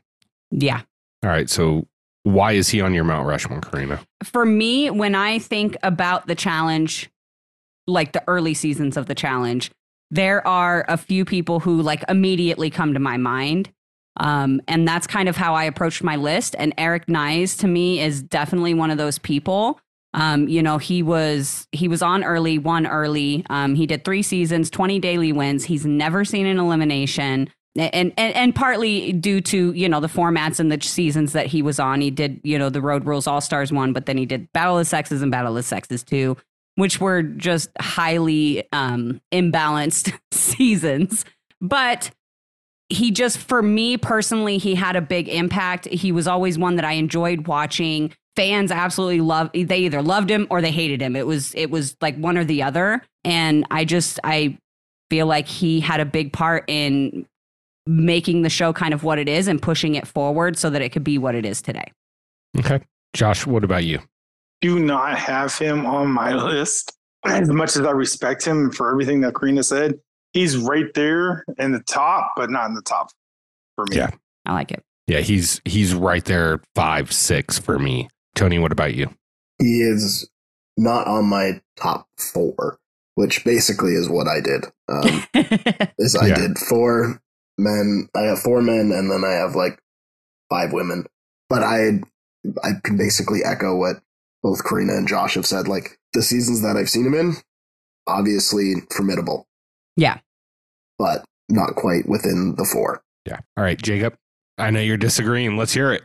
No, just uh, again, is doesn't have as strong of an argument as others for similar. Basically, as I mean, it's not a spoiler that we're going to talk about Mark Long at some point here, and, and so uh, Never. Mark We would kinda, not have Mark Long on the list.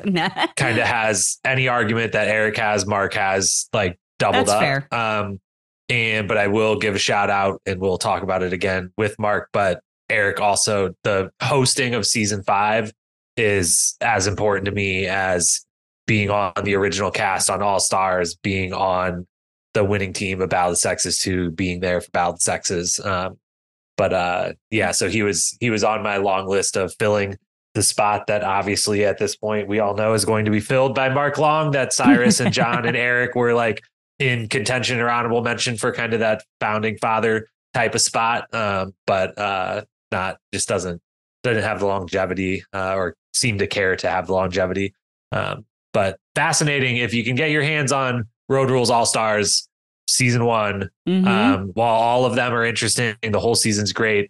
Eric specifically in that season is the is a very good example of why reality TV in the 90s, pre-internet, essentially pre-internet, was so interesting in his kind of character and personality change and growth yes. on Road Rules All Stars of like he had become famous and didn't really know what to think of it off of Real World. And he was kind of like off putting to his cast members at times. And then like other times all in on it and the experience. And the the main rift in the cast was between him and the other five people and is very interesting and not in a way that like you're like this guy's an asshole or this guy sucks or anything, but just like, yeah, this guy's kind of has his own opinion of like what to do with this newfound fame and you know career path whatever and so very interesting love him to death um but yeah he's just not not going to stack up to his uh his compadre there in mark long That's Well- that's totally fair. And I also will say that yes, I do have Eric Nies on my list, but I also have like a slash and then another name because I can be convinced on this because I can't make up my mind between Eric Nies and this other person, which we'll get to in a little bit. But so just so just so everybody knows when we get to that, I I am I am able to be convinced because I feel like there's going to be a little bit of backlash when we get to this other name, but that's okay. We'll deal with that in a second. Well, you know what? Yeah, Let's I- move on to the next one. I feel like we talked about him enough previewing him. Let's Neil just get Forrester you, fuck. It's like you're in my head. If you say Nathan Blackburn next, I'm gonna fucking piss myself.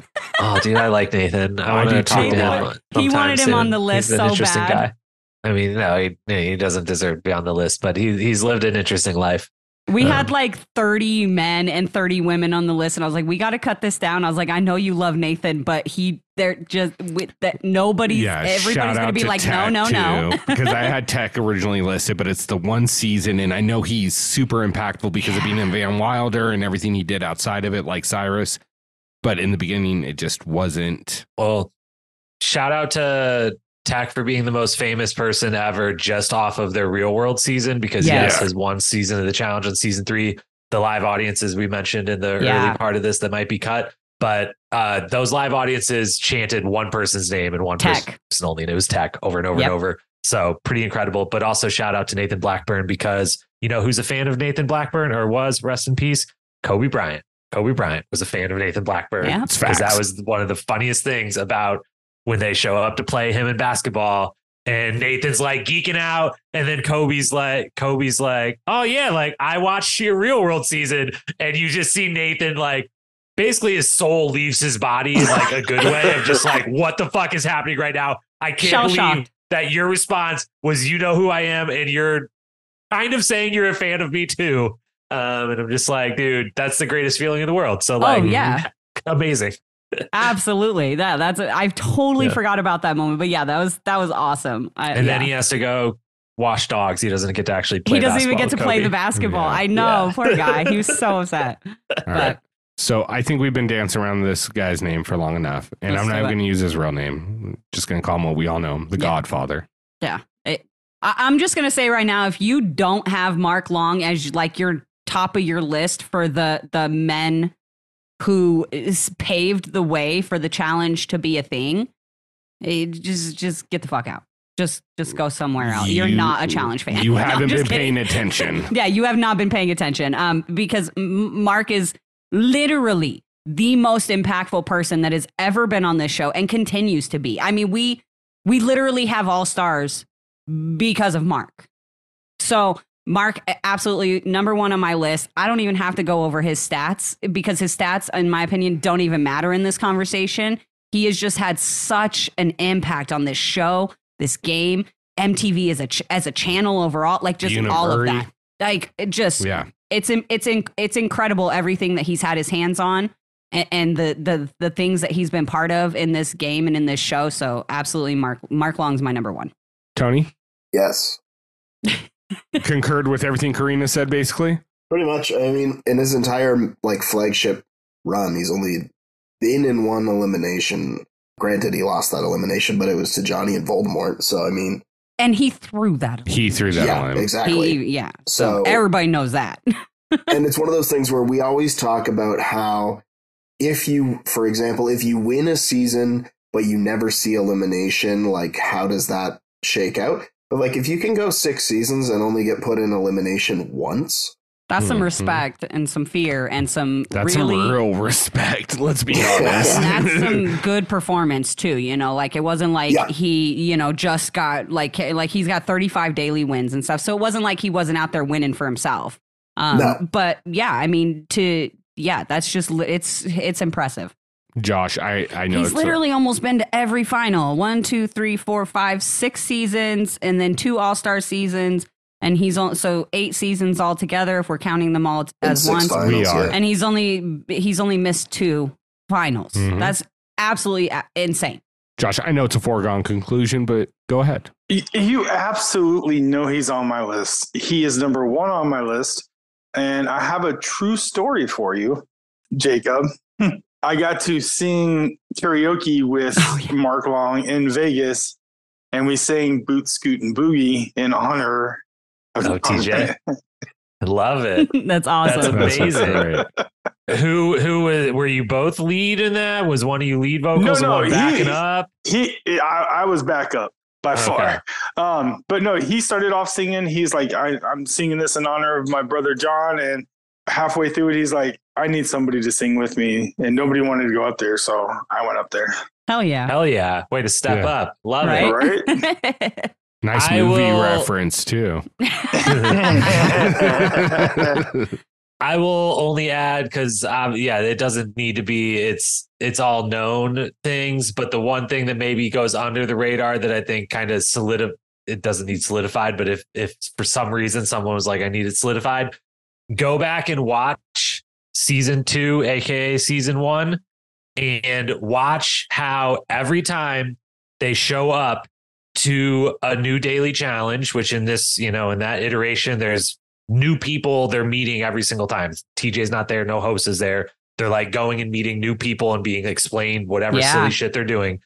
Every single time, everyone across the board, not just Team Road Rules, but Team Road Rules and Real World, when they walk up, it is Mark, you go talk to this person. You are our ambassador. You are, Yep. we all look to you. We're all following your lead. You're you're in charge around here. You might not be the biggest star of the show, where you might not be winning everything. You might not, we're not like all trying to hook up with you or anything like, but like you're the leader. Like you're the de facto leader of the show, the cast. And he is that way his first ever season. He's that way on his season of Road Rules. He's that way on his first season of the challenge. That's why he was then chosen with Eric to host the first ever stationary season, but Right. season five. That's why on both Battle of the Sexes seasons, he is without a doubt de facto day one. Like no one's allowed to vote Mark out. He's our he's he's the president of the fraternity. Um, like he's Yeah. the guy. And so, like, just on that alone, if you took everything, all of his you know, contributions away, just the way the way he's revered and respected and looked at by the entire rest of the cast from day one, his first ever season of any reality television to now, he like there's a reason he's the Godfather, and it's not like because he wanted to be called that or you know one person came up with it. It's because literally every person who's ever interacted with him looks to him as the leader of whatever they're working on. Agreed. Absolutely. Absolutely. yeah. my my thing is is I watched I watched like kind of like a, a behind the scenes where they were talking about when the real world was basically their first pilot of it, how they were trying Mm. to test it out. And it was six people and they put them in a minivan in LA, you know, and they like slept in the minivan. They'd go do like a little game or whatever, where it was like you were chugging milk or, you know, whatever it may be. And because of him, that show became a long running Right. series. Because of that, we get the challenge. Without Yes. that, there is no challenge Right. we talk about who has been the most important, who paved the road. There's no fucking path or direction without Mark Long. Exactly. And to me, it's it's very much without putting a number on it, he is in the George Washington spot, like Jacob said, which is the fact that without him, we're still paying taxes to the British. yeah. You know what I mean? Fair. I- Yes. And the way I look at it, and I was kind of thinking about this, if you took all the presidents that we've ever had, right, and you put them in a room, who do you think would be the leader of that room? And to me, it's Washington. Yeah. You know, Yeah. it- and it, it, the, you could probably make an argument for a few others, but to me, it's Washington. And to me, it's like you said, Mark Long. He's Yeah. the ambassador of what the challenge is. Yeah. All right. Since we've gotten through that and we've all agreed, let's get into some interesting ones. Timmy Beggy. Yeah, I have Timmy. I have Timmy on my list, and I will literally fight people who want to try to take him off my list because Timmy is like one of the most loved and just ah, I just he I Timmy is on my list, hundred percent. It's so impactful, so loved by the fans, loved by the cast. It's fun to watch. Great stats. Like it's just I, I love Timmy, and he's absolutely on my list.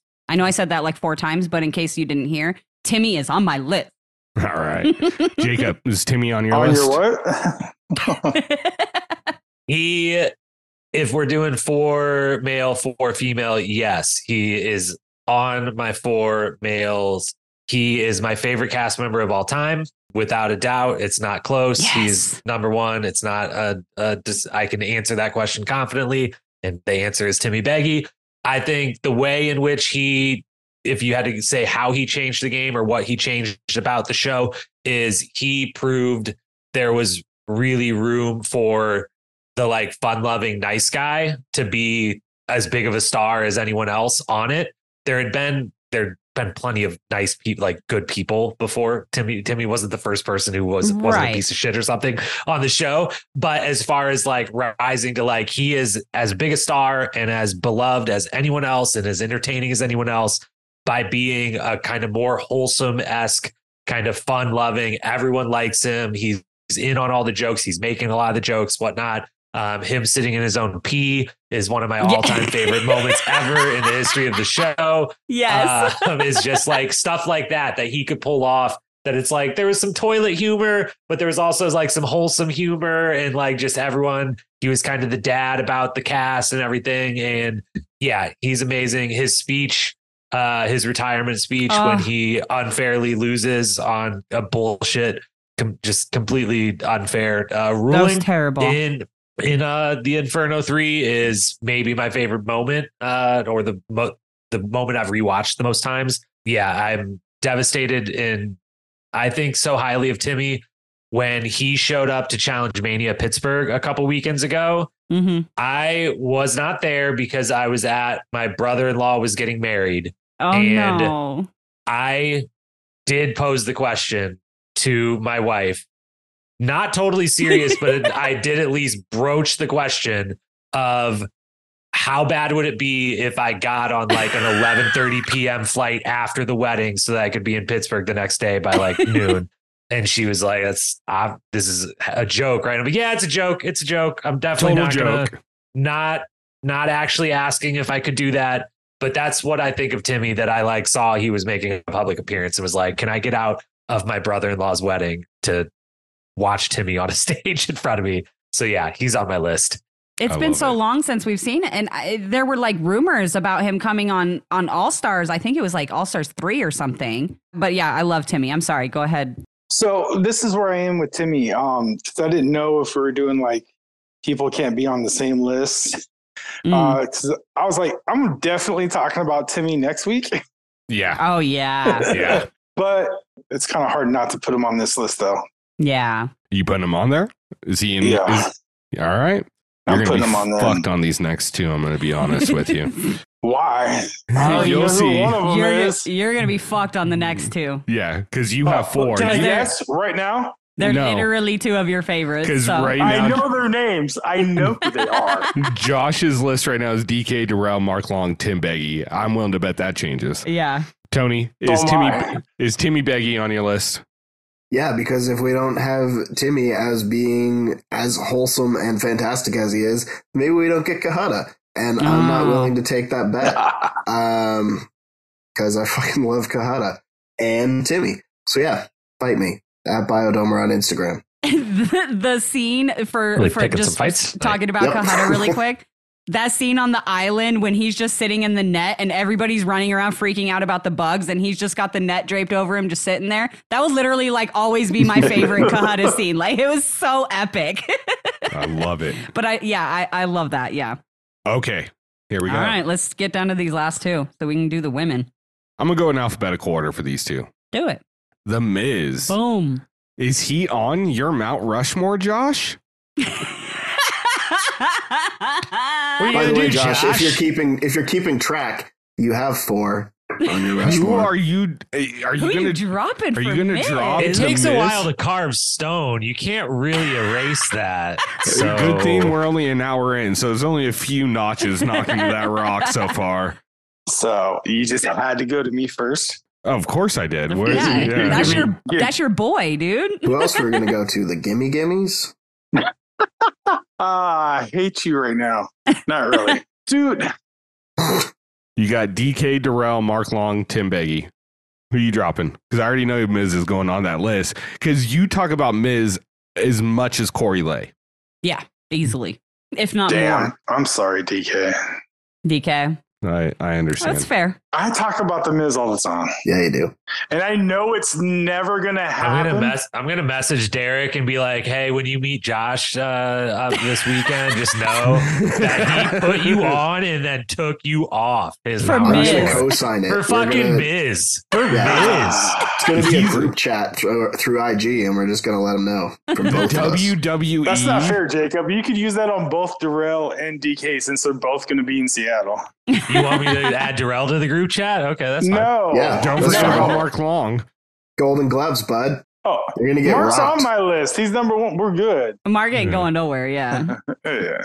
All right. So you've got The Miz on Move there. on. We're taking off DK. Tony, what about you? Do you have The Miz on your list?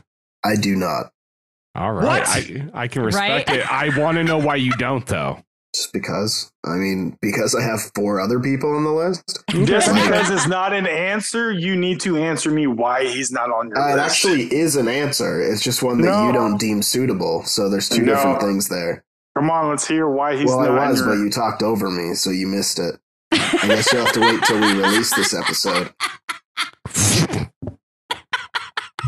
I'm just going to be quick about this. Miz is on my list. Same. Miz is not on my list because I have four other people that, when I think back to who are the pillars of the challenge, they're the people I think of before the Miz. Yeah, that's that's fair. Uh, you know, and and obviously you gave us the you know kind of like the the pre setup for for your list Yeah. and how it was going to differ a little bit from everybody else's. But I, I will absolutely back up Josh. I will back up Jacob's. What? And Miz is absolutely on my list again. For me, just another one of the most impactful people. One of the most successful careers after the challenge, um, and then and then you know hosted like he hosted the what was it the champs versus one of those weird We don't say those around here. We don't we don't like to say well, them I know but this is your this is your property, but uh, No, we don't say- we don't really my talk about- ears.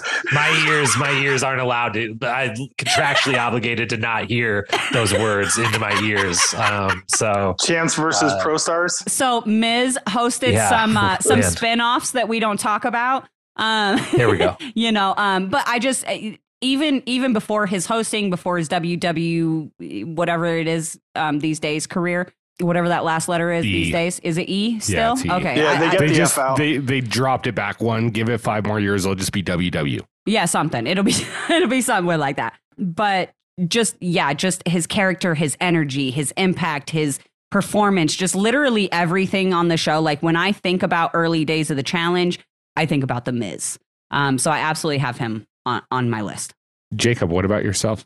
Uh, the Miz has to be on the list. He is on my. If you only do two and two, male female, he's on my like true final final for Yeah. Mount Rushmore. He has to be on it.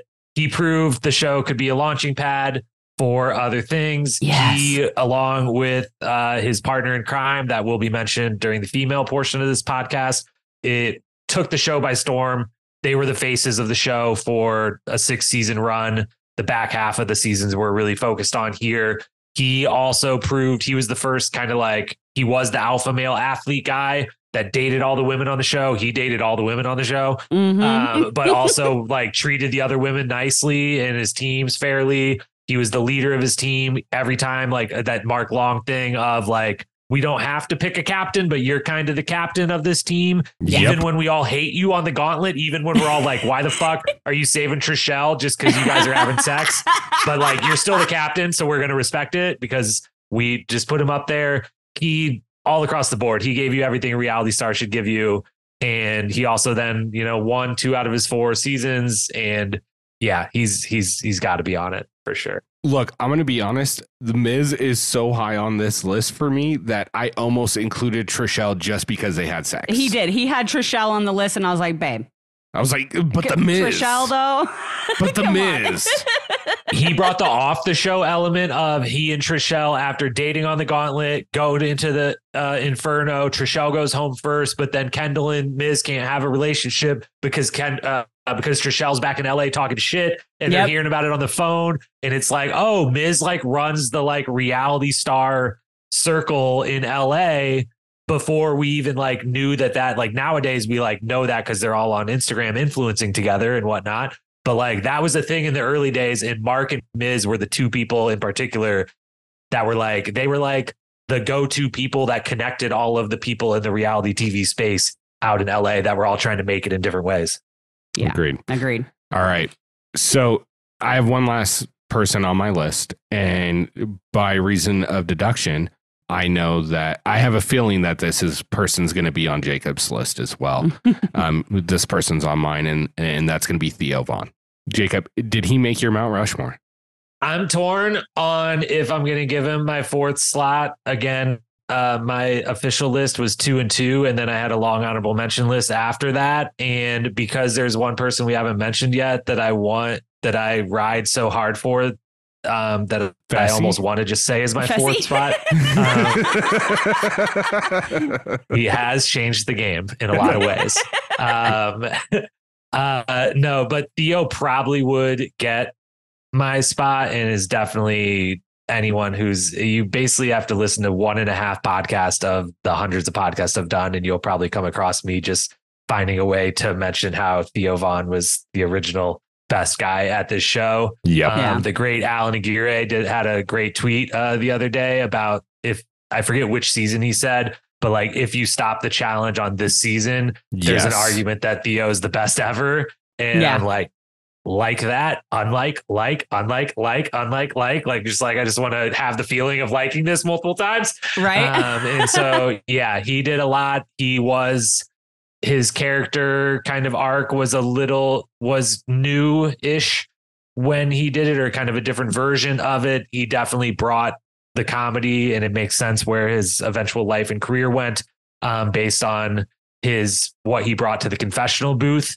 Um, which is the main contribution. The other person that I will mention after Theo uh, is uh, really had, but yeah, Theo love Theo to death. And yeah, he probably does get my fourth spot if I'm actually really truly trying to do this properly. right. Yeah. Right. I mean, to me, Theo Von, and I know everybody wants to say Miz has the biggest career after the challenge. It's not. It's Theo Von. I'm willing to be. No, Miz is bigger. Miz is way bigger. Much bigger. Dude, j- the Ooh. r- pro wrestling is is way bigger so than much we give bigger it than credit stand for. up comedy. comedy Um, yeah. Theo is yeah, A list.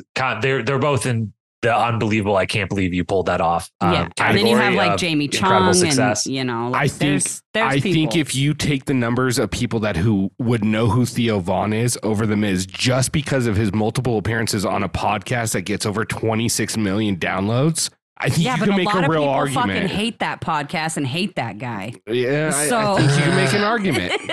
Yeah, a lot of people. Like we get know. shit every time we bring him up on here. I get fucking mass maybe, e- maybe messages. if you're just purely going off of like people who know your name, but uh, most metrics, and it, this isn't to like bring what Theo's done down by any means, because again, the the two of them are the one, the shining like, holy shit, that's the that's the career and life you led after this show, like unbelievable. Um, but uh, but yeah, the Miz is the Miz has hundreds of millions of dollars and I forgot that he Miz was doing the wrestling own- and he had his own fucking reality TV series with his wife, and that does put it in a different Miz spectrum. Mrs. he's yeah. that whole Yeah. television network. He because Yeah. he for ten the last ten years has been the workhorse of professional wrestling, like on every Monday Night Raw, every Friday night, whatever. But then also two nights a week hit Miz and Mrs. Um, or whatever the show is called. That is And, fair. Um, but either way, either way, they're both it's unbelievable and is really cool. And I wish both of them talked about it openly and glowingly because one of them doesn't speak ever in any forum about their time Yeah. on the show. And it uh drives me crazy because I want I want to hear him talk about it so I bad. know. Yeah, Look, that's, that's. Oh, sorry. Go I- ahead. I was. We're probably saying the same thing. That's one of like to me. That's like the dream guest that I know we will probably never get. no, we'll He's never the get white him. whale. You guys Yeah. caught the first white whale, which was CT. Hats off to you. Um, and the other white whale that exists out there is Theo Von. And I think he is one that's going to remain a white whale because I don't Yeah. think he has any plans to ever speak about his time on reality television again, which is so strange because I want to know if there's like some hidden reason or if he's just like, when I moved on, I moved on and I don't like want to, I don't know, like want anyone to like think I'm known for that or whatever. I don't I don't know. Uh, there's literally no note. It's not like he got in trouble or did something that would like be shameful or anything. Like he was beloved and amazing and and most people if anyone doesn't like him nowadays or like thinks something negative of him, you, you could show them on him, him on this show and they would be like that guy's fucking great. Like what? How did he, you know, whatever. So, yeah. I think doesn't sense. honestly, I think it goes back because somebody has told me before. I can't remember who it was, but they said that you know, like he had mentioned at one point that, like in an interview or something he was doing, that he doesn't like talking about his reality, his history on reality TV or on MTV or anything like that. But when he was transitioning off of MTV and trying to, you know, find his his his career as like a, a comedian or whatever, it's kind of like what we were talking about earlier with Kendall, right? Where back then, if you wanted a different career away from reality TV, you had to cut yourself off from reality Yeah. TV because if you wanted to be an actor or a comedian or anything else in the entertainment industry, it, it almost like was a, a knock against you to have also been a yeah, a reality Scarlet star. Letter. Yeah, Yeah, they're like, we don't take you serious. yeah, I think that's what it is for him. Like you said, like he just doesn't want people associating with reality TV. He wants them to, when you think of Theo, you think of his comedy and his stand up and, you know, his podcast and all that. But, um, but yeah, he was, he was, he was amazing. And, and, and this is, this is the one that I struggle on. He, Theo Von and Eric Nies are my, are my slash. It's, it's Eric Nies or Theo Von. And I, it literally just depends on the day on who I like more. I mean, like personally, on like a personal basis, I like Theo more. But those are my one. That's my one where I was like, I could be convinced to take Eric Nies off and put Theo Von on. To me, it's I have to give Theo Von over Eric Nies and Timmy Beggy. To me, because it's just, Oh, I can't move Timmy Baby. and, and I'm not saying you should, but Beggy. for me, that was the deciding factor. Like, because to me, Darrell is, I, I, I can't take Darrell out. The fact that you won four that early, that you had that big of an impact, that now all of a sudden we did start counting winners. And the first thing that was said to Bananas when he won his fifth one was, You've just broken Darrell's record. Right. You know what I mean? And that's what everyone was shooting for. So I can't take Darrell off my list for Nies or Timmy Beggy. And after that, you're telling me I have to take Mark Long or The Miz off because Yeah. I'm not taking Theo Von off. No, that's that's totally Yeah. fair. Yeah. So that's just that's kind of where I'm sitting. Josh, where are you at with Theo? Uh, still in his inbox. Are you erasing another stone name, stone face? no, I'm not. And I was just going to continue on. Uh, he had, uh, we had talked once about coming on the podcast, and then I told him what we talked about, and then I Mhm. didn't get an answer, and then we started chatting again like a week later. Mhm. So now I now I now it kind of makes sense. yeah, yeah. Um, but Theo Theo's at the very top, but he did not obviously make my list. yeah. Okay. That's and Tony, are you making an adjustment or is Theo staying off your list? He's staying off my list. That's no fair. disrespect to Theo, but I've got my four. I got you. Now, Jacob, you said there was one other person you wanted to mention. Uh, yeah, three, but really one. Just I just want the names Adam King and Abram Boise to be said on this podcast because they deserve to be said. Um, sorry if anyone's offended by one of those two names that does sometimes offend people. Uh, but the main one that I did when expanding the male list to four really think about is Dan Renzi, who Ah, goes shit. under the radar and doesn't isn't going to be on the list because not that many people would think of his name. But when you if you go back and rewatch the Mhm. first nine seasons, as I've done a couple times recently, he stands out in a big way on when I do my rewatch episodes. One of the awards, the only award that's named for someone, is I give out the Dan Renzi Confessional King or Queen of the Season award for every Yeah. full season because he is the original Confessional Yeah. King that on season four Extreme Challenge totally changed their perspective of they did confessional style stuff before, but it was very limited. There wasn't a lot to it. There wasn't a lot of expectations of it. And then on season four, it was suddenly like Dan is has like double the confessionals of everyone else because they're like, oh, this guy's fucking Good gold. at like this, this yeah. is so entertaining. He's got such good commentary on this. He narrates, he makes jokes, the whole thing, and he like that changed the show. And when we think of the show now, and even some people that detractors of the show, like recently, you know, the Tysons of the world on Challenge USA talk about like, oh, this show's like not interesting because it's all about just like having like the witty comment. Like the only thing they care about is a little quip and confessional. And it's like, yeah, that's like the end result of the pendulum swing that started way back in season four with Dan Renzi of being like, this is where we're the entertainment can be had is sitting down and discussing everything that happened or narrating everything that happened. And so him on season four, and then him on Bow the Sexes and Inferno 2, all three of them. Again, he doesn't deserve to be in the top four because not enough people would even like necessarily recognize the name or think of it. But because confessionals are such a massive part of the of the show, and he is really the one that pioneered being entertaining in that avenue. And I just I loved all three of his seasons. I absolutely loved, and uh, he also wouldn't be known as much to fans. Um, but I've, maybe one day we'll have him on the pod and talk to him. I don't know. You guys haven't talked to him, right? I don't think he's been no, on any no. other shows, but I've messaged with him a bunch back when I was doing my rewatch. And one thing he said that was really eye opening, and I know he wasn't the only one, was he loved, loved, loved season four and the experience when it was still road rule style, like traveling around and the live audiences and all that.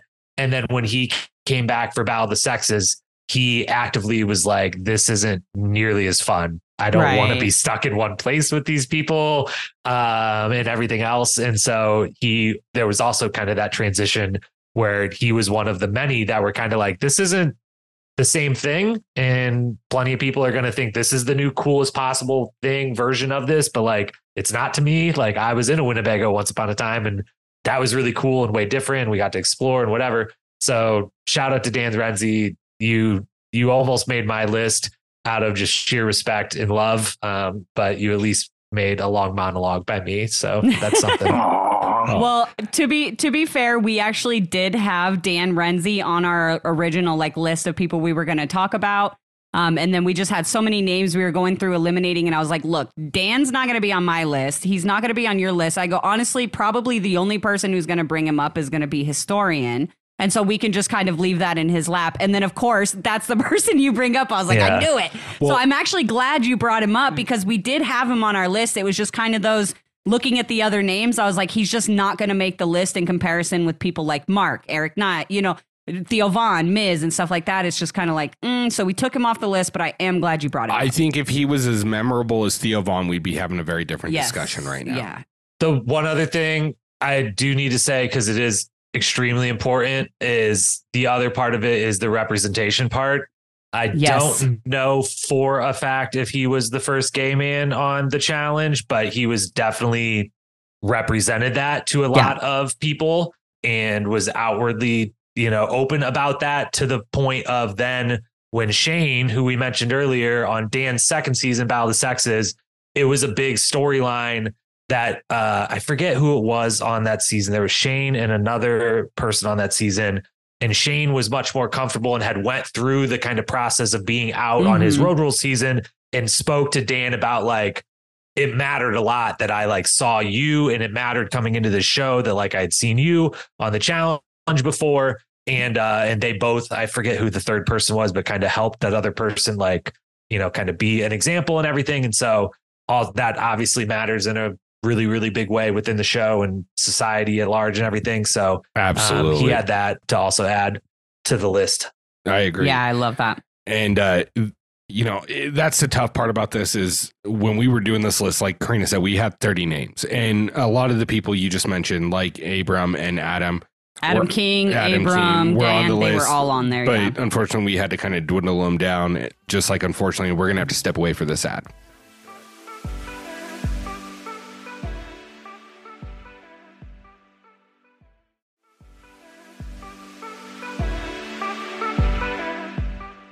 Hey everyone, thank you so much for sticking through that ad. Okay, so we've gotten the men's narrowed down. We'll try to narrow it down a little bit more, but we've got a base idea. Let's hop into the women's. Let's break down the the fucking OGs that built the path for the women's side. And I'm going to start off this list with Jodi Weatherton.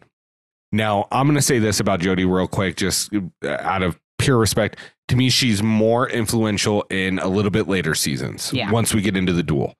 And it just falls a little bit outside of the qualifications for me. I, I do agree with that because I do see her as as you know kind of influential and kind of setting that path of like yeah I mean she was the first solo female winner on the duel like you said you know next to Wes and everything um and I feel like for me Jodi was kind of like a a Timmy Beggy right because she was just this sweet innocent girl um you know but I loved her but she's not on my list but I I absolutely I loved Jodi back then I love her now um, but she just doesn't make my pillars. Anybody disagree? Have anything they want to add real quick? She is list adjacent. She is 4B. She's Oh. That's fair. she's That's she's strong. up there, but I, I I'm not I adore Jodi. Yeah. Y'all leave my first crush alone. Right. oh my! I'm gonna be DK, real. You took him off your list. Yeah. We remember we car we smoothed over the stone to get rid of him, and then we DM'd him about it. Look, I'm gonna be honest. Why am I on tonight? Yeah. I don't know. You showed up. My first crush is on this list, and I can guarantee she's on most people's list. And She's, At least we talked about my first crush first. So- Parlay. there you go. I do like oh it. oh my god. I, I actually I do like that Jodi was your first challenge crush. I think that's super. I we I So told her that too. I do. I remember you telling her that, and I I love it. She's so sweet. So Jacob, is Jodi on your list? No, um, if I was trying to think of a reason to, to claim to fame of like first to do this or that, I'm I was trying to look back over the list. Was she the first overly paranoid player that was like known or edited to be like a little paranoid about the game? Whether that was real or just the edit that she got, but she might have been the first person that got that edit. I'm I'm not seeing anyone else stands out, but no, um, you know, love Jodi as well, but in uh first female winner, but that's a kind of a different category than what I'm going for here. Right. Right. Right. Agreed. All right. Katie Doyle. Is she in your, you know, founding mothers of the challenge? Mother. I was gonna say I don't know if I could say mother because I think Katie's like the same like age as me almost. Like she's not that much older than us, but it, for me, per- I don't personally have Katie on my pillars list, but I will say that she was absolutely one thousand percent one of my favorite like personal players. Just because you know, and I think we kind of touched on this earlier. She for me was one of those women that was not afraid to fight back against the asshole dudes in the house the you know mean girl like bully mentality that would go on with some of the women Um, you know, she was not afraid to stand up to that. She wasn't afraid to be a little crazy and a little wild. Um, so I I do appreciate her and I loved watching her. I always find her entertaining. Um, but I just I don't have her on my pillars. Yeah. Yeah, Hot take. She'll be listed next week. With the plunger? Hell yeah. she's getting she's getting listed next week. Let's be real. Jacob, uh, does she make your list uh, for OG pillars? Yes, absolutely. When we uh, again doing four, and also again with the caveat of if I expanded it beyond our kind of parameters of only early people, she would be just missed the cut. But under current parameters, she is solidly on there. I mean, she smoked multiple cigarettes at, during an elimination that she Oh my won. God, Like, she did. real. I She did. forgot She about smoked that. not she didn't smoke a cigarette. She smoked like a lot of cigarettes Yeah. in one elimination that she won. She was is uh, some people got in verbal arguments prior to Katie coming around, but they didn't get in arguments like Katie did No. until Katie came around, and then they attempted to have that entertaining of arguments after Katie. Um, she definitely, as the show was kind of the phase of as the show got a little more athletic or just a little bit more. There's more Rachel Robinsons around these parts. It was still Katie being like, fuck all of you for thinking I'm the worst player. Um, I'm going to stick around to the end, or the other team's going to save me over and over because of the format of the game or whatever. And was kind of the face of that. And in a lot of ways, she really defined the early the early run. She did five out of six seasons. She debuted on the gauntlet on season seven and did five of those next six seasons up to fresh meat and was definitely just yeah, she's on my list for sure. Damn. Fuck, that's a really have, good I was argument. gonna say that's a really good argument. You might have Yeah. you might have changed my list. We'll see how the rest of the conversation. I conversation. may be a goes, but- former smoker who still thinks cigarettes are awesome, even though I don't touch them ever in my life. So that also, you know, there's a little- Likewise, plays a part. So is Katie on your list, Tony? Katie is like right below my list because you can look at the entirety of every single person who has been on the challenge. Nobody swears like Katie does. Nobody. Nobody. Nobody has that the eloquence and the potty mouth simultaneously. When she says "fucking bitch," like it is like nobody in the world has ever said that phrase before. Ever. When like she, nobody when she says it like face twice. like when she came back to All Stars and broke her face again, and she was just so pissed. I hit my face in- again, you assholes. In that moment, I was like, I will ride for Katie to the end of time.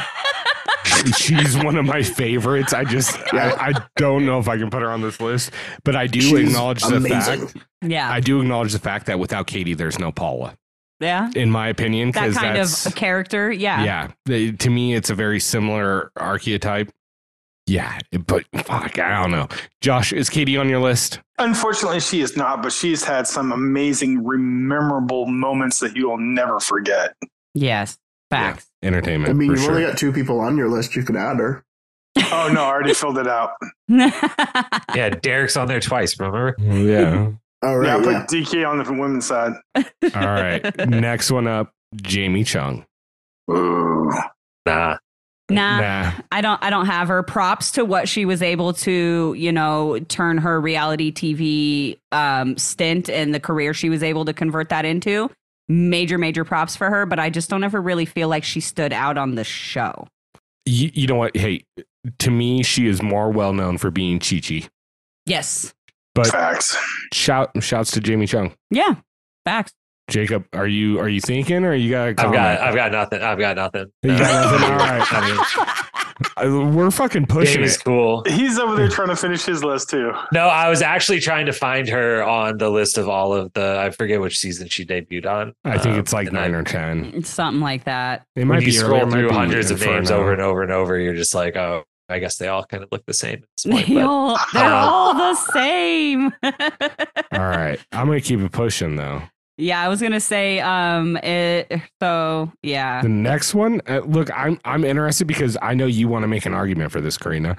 Sarah Greyson. yeah. She's not on my list. She's on a different list that we've talked about. Damn. Okay, but- so here here's my argument. Okay, and, and I'm not sold on Sarah like on my list. I literally have three people written into my four spot. Sarah Greyson is one of them.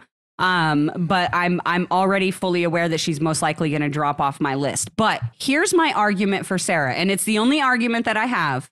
You know, she obviously you know has that record for the most eliminations won in a single season, and still to this day, people are trying to beat that record. Like to me, that is fucking. It's almost like the Darrell thing, right? It's massive to me. So I, don't know if I could necessarily say that she had like an, an early impact or anything like that. You know, obviously she didn't have like a major fan base that brought a bunch of fans to the challenge or anything like that. But I feel like what she was able to accomplish, it, it's carried on for like 20 years now. And to me, that's super impressive, super impactful when you look at the long term. So that's that's my argument for Sarah Greyson. But I do understand her like not uh, being on the official like list at the end of it but for me, it's just super impressive that people are still trying to beat that record. We're still talking about it to this day, you know, so. Record is tied. She's the only one to win five and win the season. Right. Um, which is so she kind of wins the tiebreaker.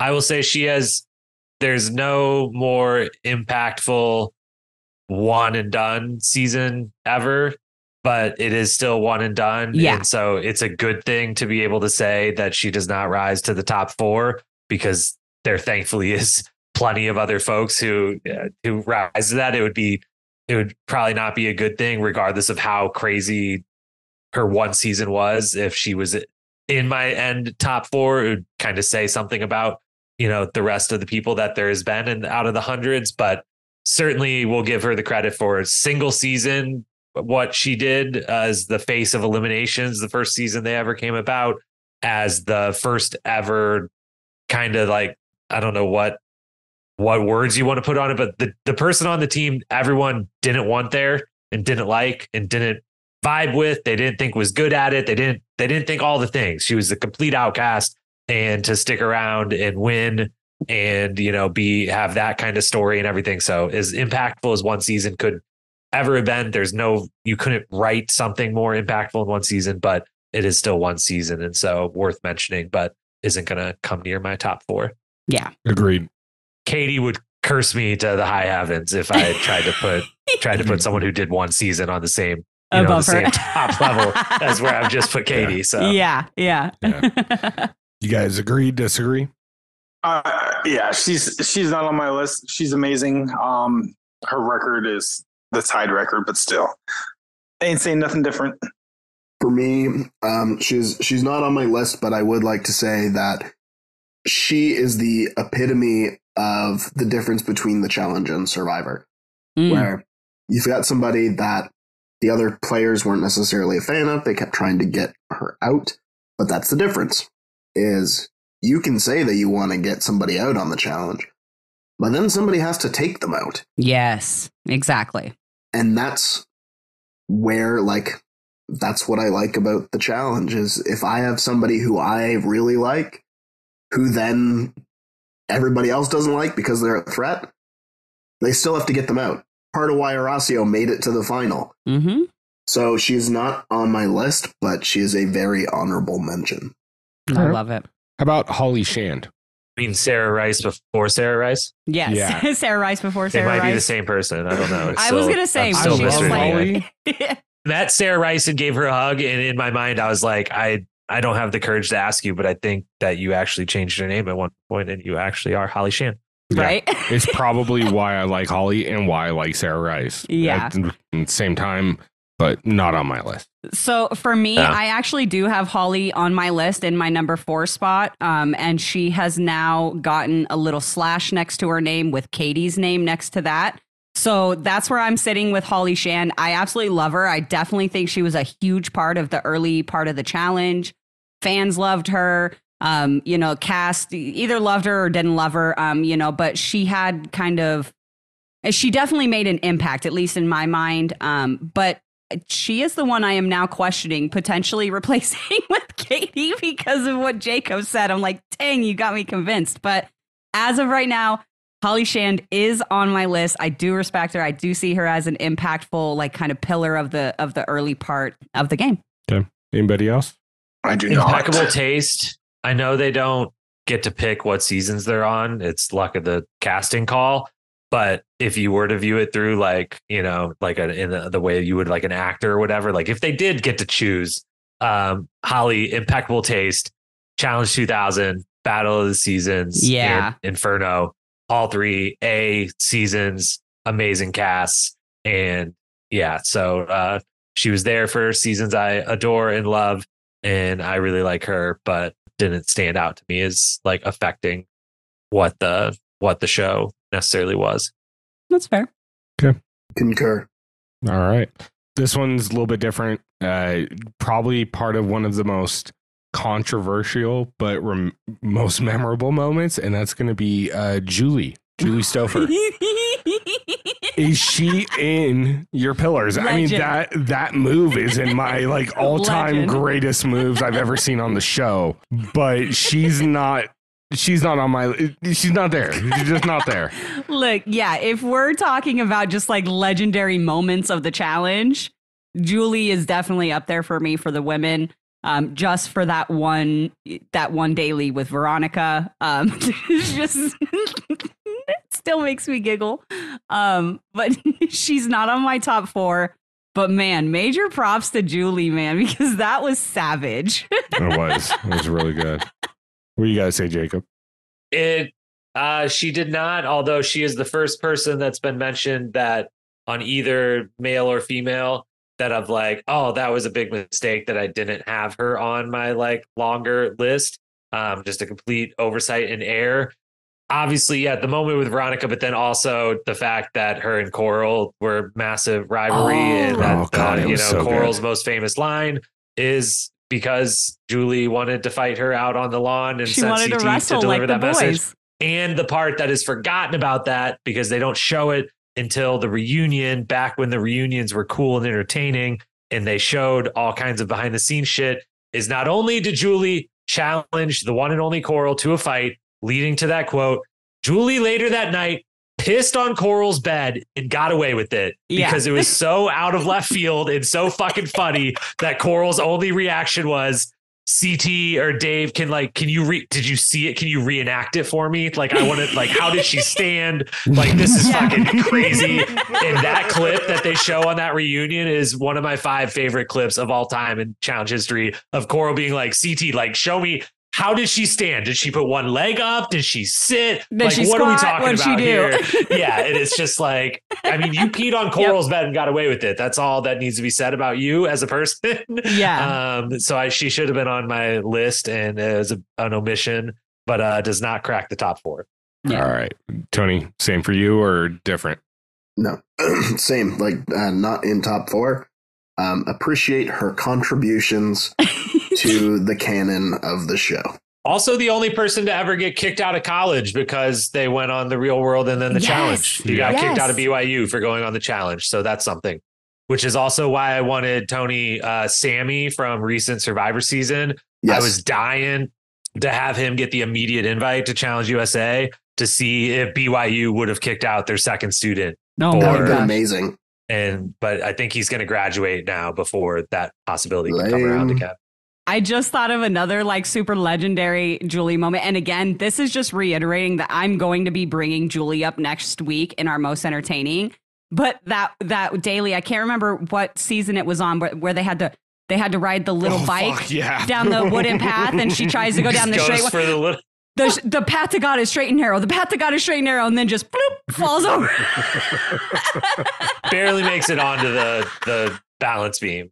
And her team like needs her in the They moment, and they're her. all like, "Whoa, what are you doing? Just go the easy route. Like if you do it, we win."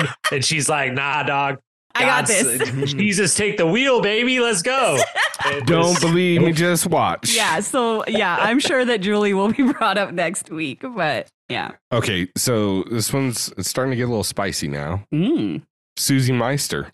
Is she on your list of pillars? Man. I'm no wait, wait. I'm going yeah, Tony I was gonna first. say go Tony first. Yes, I I assume so. That was easy. she was close for the last Mount Rushmore we did. I assume she was going to make this one. Uh, Tony, why is she on your Mount Rushmore, please?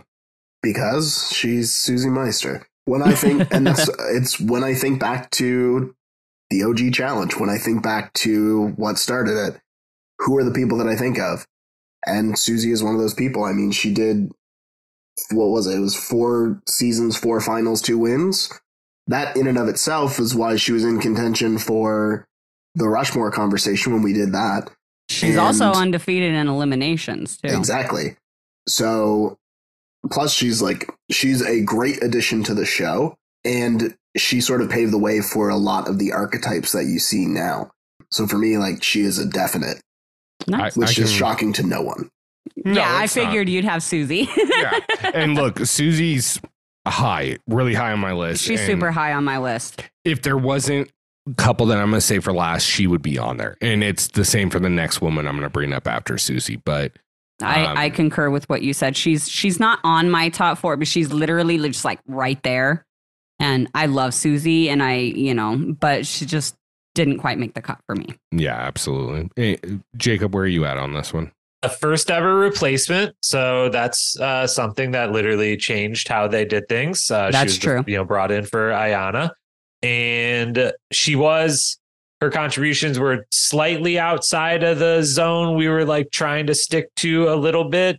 Which is why I wasn't even planning on mentioning her, even though she was on my list from the podcast I did a few weeks back on the same topic.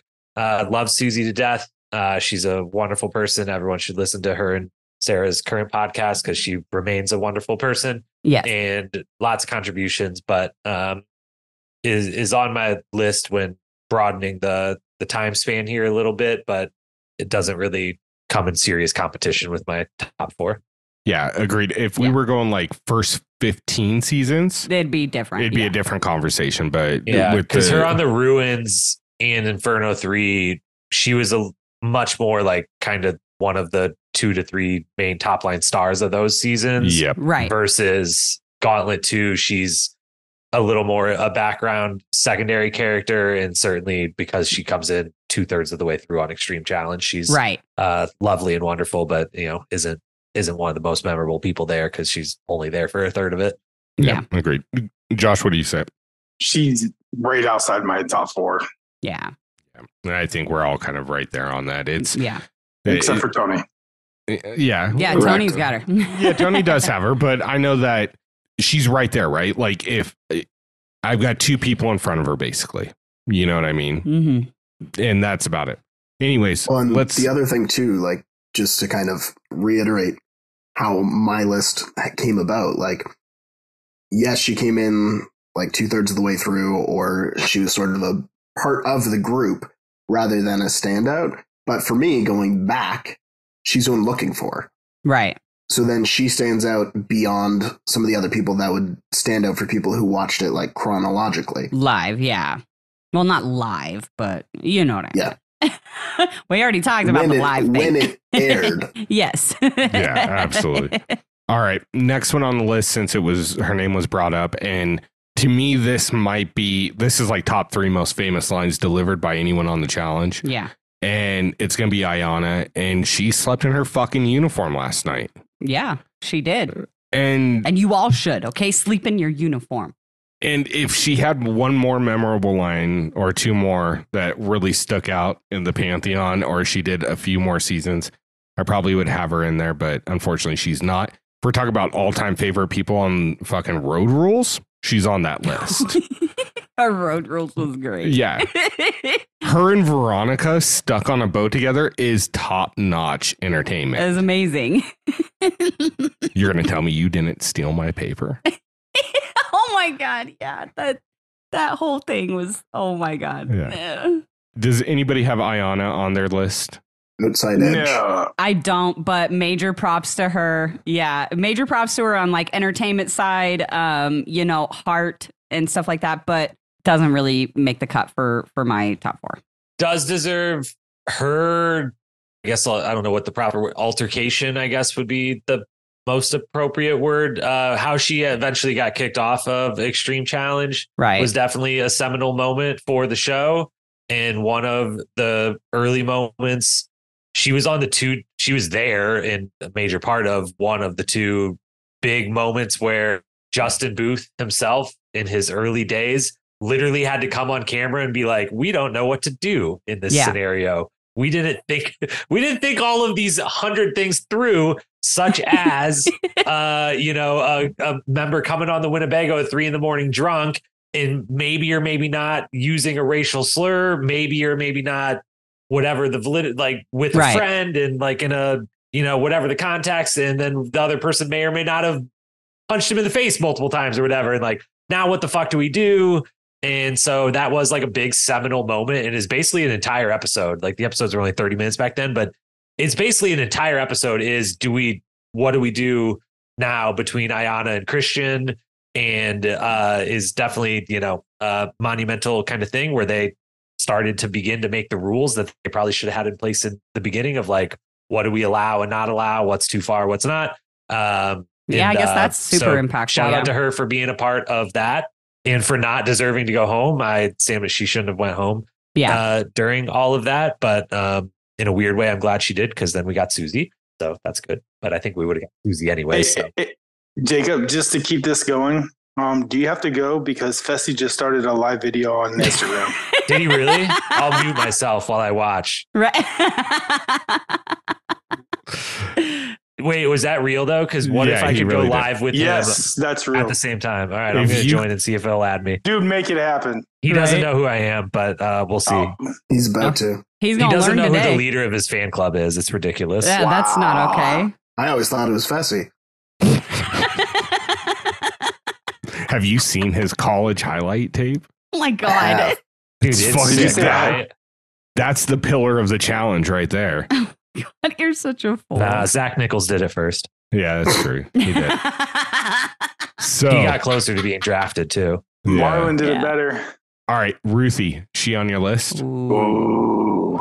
She is the one that is ahead of Susie for me. Mm. She's not on my list, but she's that one spot ahead of Susie. So I, I'm just putting that out there. She's eh, if I could factor in her her season on Real World, it would be a different story. But that's outside of the parameters, That so I can't do that. That's Yeah. true. Yeah, I don't I don't know. I I don't uh, at this moment right now I don't have Ruthie on my list. She was a great competitor and she was fun to watch for the most part, but I don't know, there was just never anything that like super like stuck out to me about her other than that you know, obviously, you know, the representation part and, you know, her her being kind of like physically dominant and stuff like that, but as far as like impacting the game, impacting the challenge, fans, impacting the challengers in the in the game, I, I just I don't have her on my list in comparison to the other people that I do have on my list. Agreed. deserves to be on the list. Didn't wasn't in contention for my fourth spot, which is the only spot I've got available. But shout out because she was, in my estimation, I gave her the MVP of Battle of the Sexes, one of my least favorite seasons. But she was a bright spot and was the MVP of that season pretty Massive, yeah. definitively. Yeah, i- i- if if this was a five, uh, if Mount Rushmore had five, eh, Ruthie would be on my list. Is kind of where I have her. Fair. I like it. Is she on your Yeah. list, Josh? No, sir. All right. She's a total badass, and I enjoy Yeah. any opportunity to see her on the show, either rewatching old seasons or All Stars, Mhm. but not quite in my top four. Yeah. Okay. All right, so you're going to see a little bit of trend in the next. You know what? I'm gonna I'm gonna break that up. Actually, let's wait one more round. This person is still current, eh, but has been on the show since the parameters that we set, which was the first ten seasons. I'm having a really hard time trying to make an argument not to put her in my list, but I want to hear what you guys have to say with Aneesa. Ooh. Hasn't won. No. Yeah, neither is No. some of these other women we're gonna. Uh, I've, we've I'm just listed. saying that's the only reason that I can come up with for not putting her on my list is the Yeah. fact that she didn't win early on. But you know, she's part of the memorable moments.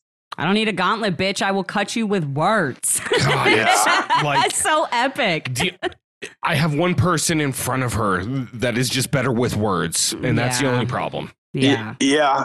Fair enough. This is tough. I I don't know if I'm going to ultimately pick a fourth person. I have two still to name here that are the obvious, literally written in stone. Two Yeah. plus Katie.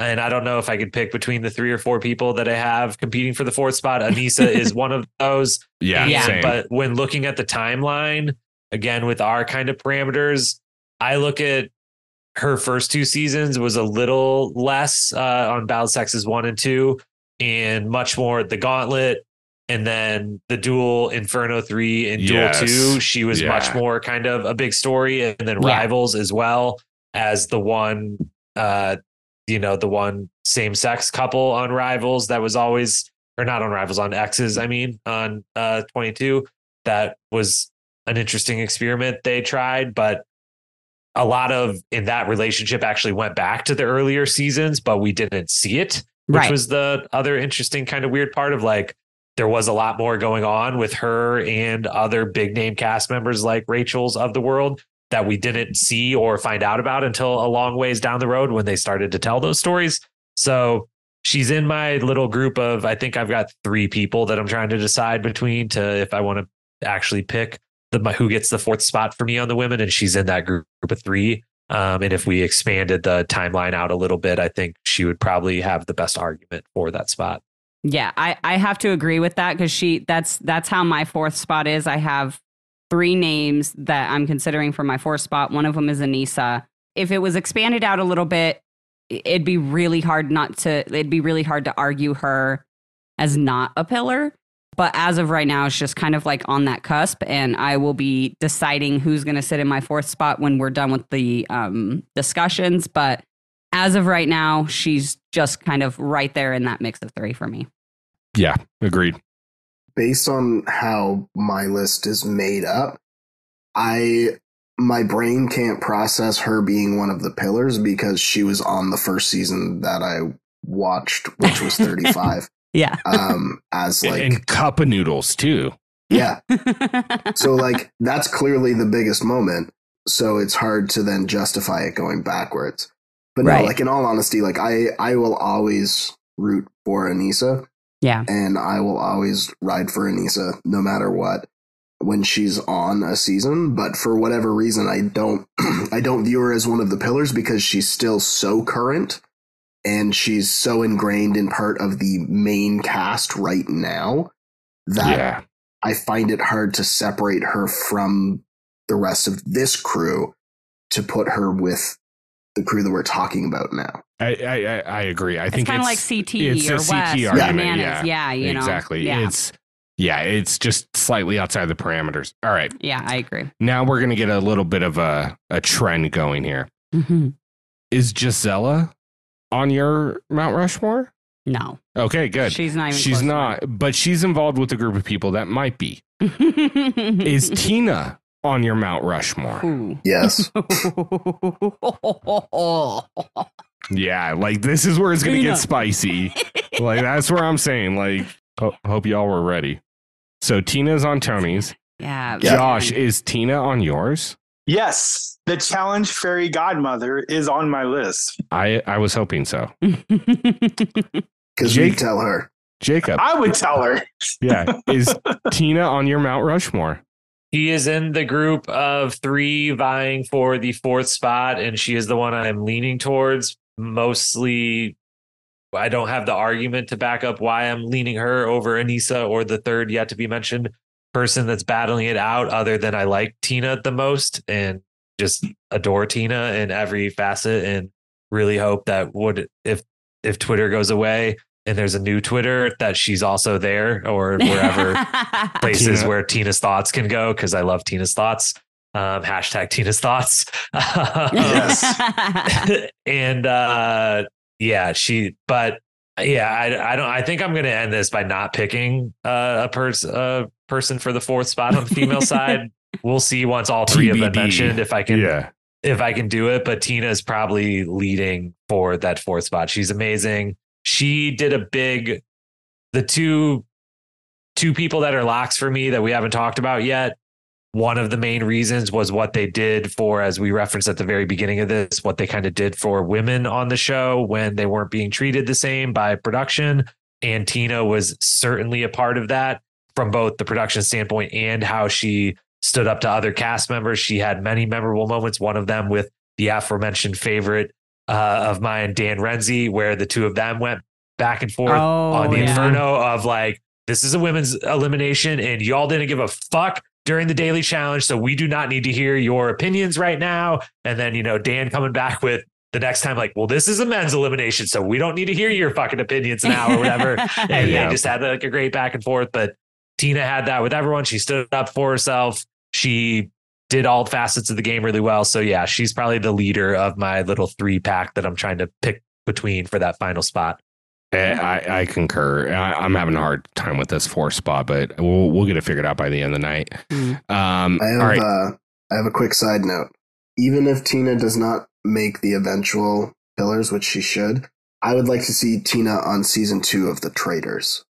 yes. So I must just be on my own little island over here because I could not fucking stand Tina back in the day. I love her now since she's come back on All Stars and like this new Tina on Twitter. I am here for her, but I could not stand her bully ass early on in the season. So I don't have Tina anywhere near my top four for im- positive impact and progression of the game. But uh, I, I, I, I presume that maybe I'm just letting my personal feelings because everybody else here has her. so maybe it's just my personal feelings. I just don't personally have her, but I do respect the growth and her like character arc from how she used to be early on to who she is now is like literally fucking night and day. And I think she is such an incredible, like she's grown to be such an incredible, beautiful, funny person. Um, I just it's it's hard for me to like give her like super recognition for the type of nasty shit that she would sometimes pull in those earlier seasons against the other girls, you know. And and, and I'm a woman, so it's hard for me to be like to see like that like woman on woman crap and then be like, yeah, you were one of the best, you know, and it's just hard for me. But again, I may be being biased though. That's what's so interesting about the position that a lot of them were in, the like kind of unfortunate and unfair position they were in of that Tina had moments of like standing up for the women of the team or for herself as a woman in a situation where the gender dynamics were at play, but also then the flip side of that of like one way they could do it yes. get the camera time or whatnot and kind of fall prey to the thing they were trying to rally against was then that she was definitely a bit of a bully to others or her Right. and her friends, at least one, if not multiple of which will still be mentioned on the end of this podcast. Definitely did their own. You know, there's a reason that a group of them are called the Mean Girls. Uh, it's, you know, for a reason. And the other one, just yeah, again, I, I love this person to death, but just because it, it goes under the radar and uh, is really sneaky. But the aforementioned Susie Meister was also one that if you go Yes. back and watch one season in particular, She was um, nasty. There, there was more than one group of mean girls in the history of the challenge. But again, it was kind of born out of like unfair and shitty circumstances where it's like we're getting treated like shit. And, you know, like I can't do what a natural thing to do in that is like, like, can I gain power anywhere? And uh, so I don't, I don't blame them for, for, you know, ended up in the bullying position they were, but it did, it did kind of work both ways for them. Yeah, yeah, absolutely. I mean, obviously both have completely grown and changed, but I think both of them have also spoke out in relation to the Two out of two out of Yeah. three have verbally and and publicly apologized. There is one that has not and will not and continues to stand by her actions. And I'm so mad because I'm gonna have to put her on my goddamn list. But I said I said both. that means I know, I know. I'm just talking about the full group of of the of the three. But um, well, let's let's we'll get on to it. let's go. let's go. Well, they all picked on the same person, even outside of those three. Because when referencing the Susie thing, it was still the same person. It was still the that same on the person. receiving end. Who is on my list, by the way? Not on my official final list, but is in the mentioning. I don't know if we'll that she was on on the list of people to bring up and it just was unfortunately one of those ones we eliminated because it was like we just kind of figured nobody would have her on the final list but Well, it's not too fun to talk about, unfortunately. either. Yeah, and yeah, that's the it other thing. down a It bad was- path, just like the other two gentlemen that are involved in that story. yeah yeah You know, just like we could have had a really fair argument for Voldemort if she wasn't a piece of shit for the Mount Rushmore. yeah You know what I mean? Yeah. So, uh, but but that I'm fucking that negates that's- that's gonna stick forever now yeah. Yeah. Um, anyways, let's get off of the story of, of Harry Potter's greatest villain and get back to the challenge. J.K. Rowling. i like it Ooh. Ooh. Anyways, Rachel I had to. Robinson. Is she on your Mount Rushmore? yes. yes Yes. She's the third of my three people vying for the fourth spot, and I, I don't think I give it to. I think I give it to Tina over Rachel really? Um, oh, I'm shocked. Oh, I got to hear this. because the main thing Rachel has is everyone would think of her as like the OG female athlete, the way we kind of think of like an Alton or a Landon or even a CT is like the OG male athlete. But uh, we didn't totally think that about Rachel until she came on the Duel 2 season 17 and whooped everyone's ass. Yeah, and prior did. to that, there was a young woman by the name of Evelyn who was also around at the same time.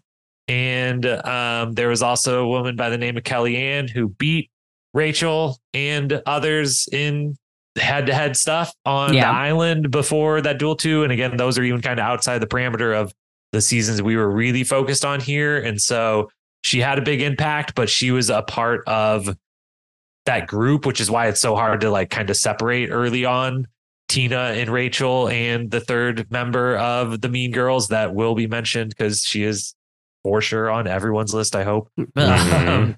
but uh so yeah, Rachel's Mad vying for it. that that fourth and final spot for me. And probably I'm probably leaving her out of it mostly because she gets mentioned in all the other types of conversations um and you know specifically the best ever type of conversation so it's kind of like a, I want to I lean towards giving everyone as much mention as possible across all the different conversations but she's right there she's in that that battle for the fourth spot for sure So for me, she is in that spot. Eh, She's eh, eh, well, maybe not in that Ah, exact she my spot, number but two.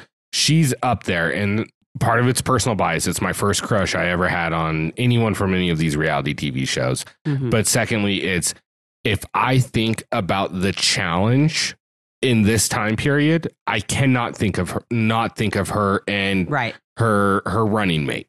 You know what I mean? Mm, I can go without thinking about Tina. I can go without thinking about Gisela. mhm. You know, and but I can't go without thinking about Rachel. Yeah. Rachel is in that list, and I can't waver her at all.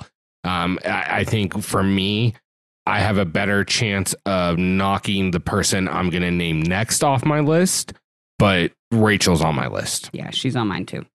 So, with that being said, I'm going to go to the next I was person. gonna say. I think. Yeah. I think we all Josh talked, I forgot. Already answered. Yeah. yeah, they both said yes. Beth, is she on your women's Mount Rushmore? Beth does not quite make mine. Um, I appreciate. Uh, when I was younger, I did not appreciate Beth. Um, you know, and I know that she was a target for a lot of the bullying, but it was also kind of like, she's annoying and blah blah blah blah. But looking back, going back, watching stuff as you know, as I've grown older, um, I appreciate the the character again i feel like beth was another one of those very much like katie very much like you know tina where she was not afraid to fight back and she wasn't afraid to be like come at me bitch because you're gonna have to beat me in elimination and you can't do it um so i i appreciate that about beth but she just doesn't quite make that cut for me So, I'll let everybody else go and I'll let then say where I have her. Okay. Don't I go all at me. once. Jesus. it's a no for me she deserved more consideration than i gave her but it's a no for me yeah Yeah. Um, I appreciate that she didn't fit a mold. Yes and there you go she actively she actively made sure that she did not fit a mold. She was her own person. She stuck by that, and I appreciate that as somebody who does the same. However, she is not in my top 4, but I do see I do see her value in this conversation. Mhm. Um, she just didn't quite make it into the top 4 for me. that's fair What about you, Josh?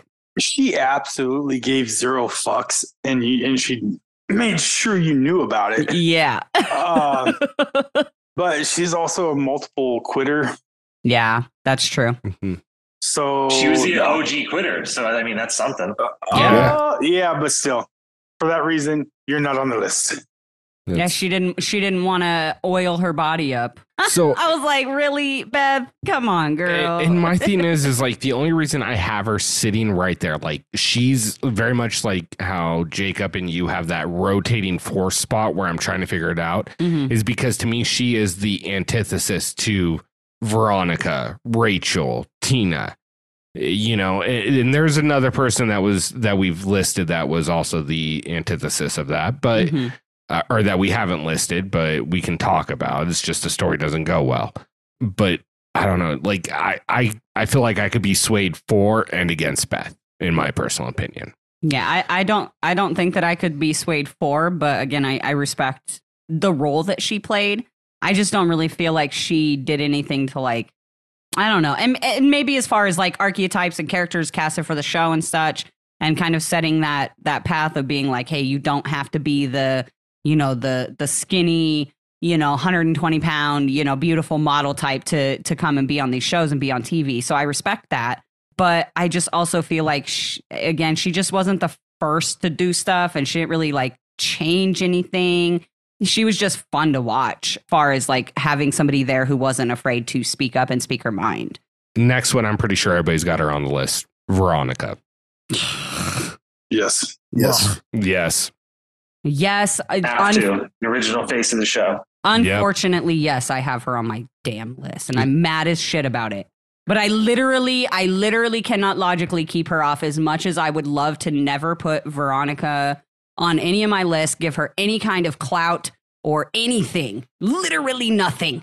I, I, I, ha- I have to. So yeah, Yeah. she's on there. Look, it's she's the one that has never apologized, will never apologize. She's like you guys said, the face of the show. I mean, they don't let people wear branded shirts anymore. because of Veronica, Rachel, and Tina. Yeah, you know what I mean? Like, and it is still relevant in doing challenges now because of what she did in those first few seasons and the reputation and personality she she put out there. Yeah. So th- for all those reasons, she's on my list. Um, I I'm having a hard time debating if she's in George Washington's spot or Thomas Jefferson's. I haven't quite decided yet, but she's in one of those first two spots for me. She's Thomas Jefferson. Yeah, I'm thinking so. Mark Long's George Washington. Veronica is Thomas Jefferson. But I guess for the women, I don't know who. If I guess someone, if someone had to be George Washington again, then maybe her still. Yeah, I mean, Uh, probably just For me, But it's- she's the growth of the show, which is what Thomas Jefferson on the real Mount Rushmore represented. Was his word was growth, and she's the original face of the franchise on season five, six, seven, eight, nine, ten. right. Uh, like she was it. She was everything.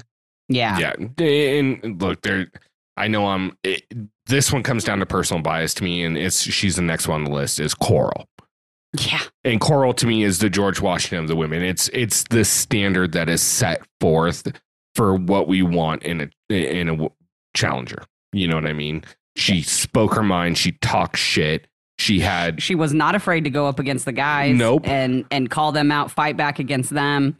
Yeah. First person who spoke back to CT Yep. what Yeah. Right. Like when, not every- just when first everyone was woman. truly afraid of him. Like Not everyone just- was truly afraid of him. She was the first one. He was drunk, smoking a cigarette, very volatile setting, and she was like, "Nah, we ain't we ain't playing like that. We're We not, ain't we're doing not this, bro. You're not Nah. doing. You're not talking to me like that, Dude, No. you're not going to do anything about it when, when I talk to you like this. yeah. Look, she was a G. You did not.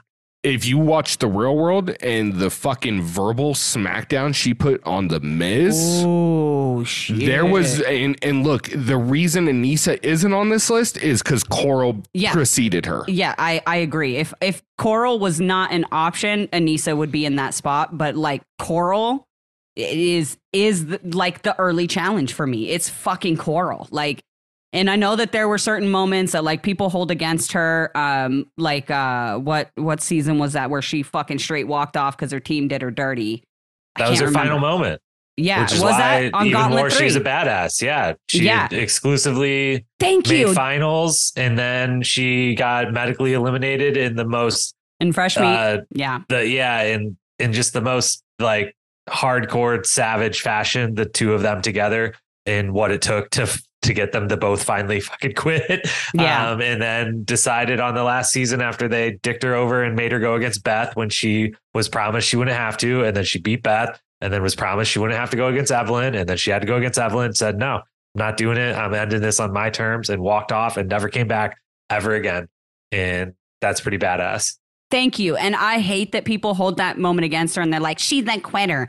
No, it was not about quitting or anything No, like that. no, she it was owns about her story. sending it was about sending a message and and yeah, like you said, owning her story, owning her her own exit and just taking control of her situation. And she sh- straight said, fuck you guys. And she dipped and she has never been back and she will never come back. I, I like, I talked to Coral. Um, I've messaged with her several times via inbox and stuff. Um, and she will, she won't come back to the show because of what she does now, her work and stuff like that. So like that's literally like her closing moments on uh, reality TV, and to me, that's just that's so G. Like eh, so, yeah, Coral, hundred percent on my list. Absolutely, one hundred percent. Yeah, yeah, Yeah, Yeah. she. I mean, she stole the show every season she was on. Um, yeah, I think she was as she was the most important female for the fe- for like the females' lives on the show because Veronica might have been the first like the face of the franchise, but Veronica was kind of then the, like the only one treated differently than how they treated the rest of the women, and Coral was the one that certainly to the male cast stood Right. up for herself and the other women, but also to the producers and also her best moments, which is crazy to say because she's Coral and has a best moment every episode she's ever Yeah. been on the show, basically, are the reunions where she really lays into a lot of people and production specifically, like has multiple moments of calling out production of like, this was fucked up, that this is like how I experienced all of this, but this is how like my best friend Mike and all these other guys experienced this and like was calling the stuff out in real time and like helping make a difference for all the people that would follow. And even though in the immediate aftermath of her leaving the show, there was, you know, kind of the the, the dark period, as I sometimes refer to it, as far as the levels of misogyny and kind of just how yeah, the, the gender politics of the show got as bad as they could possibly get there. I think in large part that was because Coral in particular was kind of holding off a lot of this like dark shit that was there. And then when she left and Veronica wasn't there and Tina and Rachel and whatnot, they it then kind of became all consuming that the guys had free run and there was a Right. couple seasons in a row where that was not good and it was just pure bullying and everything else. So she's important on so many levels and uh there's is also goes hand in hand with Miz and is why like I believe so firmly like Miz has to be on the guys version because the two of them came into it together. They did they each did five seasons. They did four of the five together. It it always like is a weird thing that pains me a little bit is like oh, I wish like it would have been all five. Like I wish you would uh I wish you wouldn't have done the one because both both of them the one season they did without the other was like their worst see or like least enjoyable season all in Right. like you should have just on all of them together and she's the best friend anyone's ever had in the show the first season with her and miz's Partners when Miz on his 21st birthday goes absolutely ballistic crazy and starts like beating his head against trees on the beach and like yep, listening to music turned all the way up and like punching himself and stuff. And she spends hours just trying to like help her belligerently blacked out friend like out of this situation. Stuff like she's just an amazing person. And yeah, is uh has to, has to, has to, and is on my if I only did two and two list, like is on the permanent uh four people total across gender list. Has to be on there. I agree, hundred percent. Yeah. Plus, like, is she is she like the Queen of Pop quoted her? Like, how do you top that? How do you top Whitney Houston quoting you off of a reality show as a reality star? Like, that's insane. That's just absolutely insane. So yeah, Coral Coral is is she's something. She definitely on that list. She's something else. Yeah. I miss agreed. her. I miss her a lot. All right. So to recap real quick, Yeah. um, Tony, you've got Susie M, Tina, Rachel R, and Coral. Am I getting that list right? Sorry, I was half listening. Susie, Susie. Susie M, Tina, Rachel R, Coral. No Veronica. Is that correct? I will swap begrudgingly Tina for Coral, and Veronica was on my list. I had five Okay. um, because I'm Canadian and I don't know how your Rushmore works, nor do I care. So. Um, so Susie, Veronica, Rachel, Coral. Okay. Yeah. All right. Josh, um, I have you as Veronica, Rachel, Coral, DK. uh, and Tina. Yes. Okay. Uh, Jacob, oh, Corrina, I have you as Veronica, Rachel, Coral, Holly, Katie, and a bunch of other people. and a bunch of other people. Yeah. Ah, um, okay. you know what? Do, do, do, do, do. Oh, I'm going to uh what's the word I'm looking for? Concede. hmm Um, I'm going to concede to the points that our good friend Jacob here made earlier about Katie, and I'm going to give her my number four spot. Okay, I'm I'm doing the same. You know, as much as I uh, feel like when I think of the beginning of this of the challenge, I think of Beth. I think Katie's archetype and what she brought to the show is more important. Yeah. And Beth's most memorable moment in my recollection is from the duel, which is outside of our punched. parameters Yeah. with Tina. Getting punched and it's the Tina. same with Tina. Her as much as I want to have her on here, her most memorable moment to me is outside of our parameters, where everybody else's isn't. Right, right. Arguably, Jacob, that leaves you. I've got you with Katie, Coral, Veronica, and then a rotation at number four. Let's lock that in. You know, it's really tough.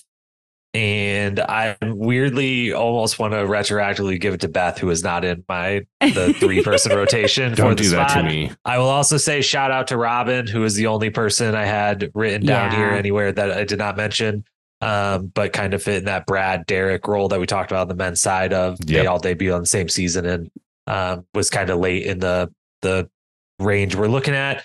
I will give it to Tina um, over Rachel or Aneesa because I think Rachel. No, I'll give it to Rachel. Rachel's the most different because I think Aneesa and Tina both kind of fit that Coral and Veronica vibe. So Rachel has something different, but I really just stand by Veronica, Coral, and Katie, and that Katie needs to be a, a part of this.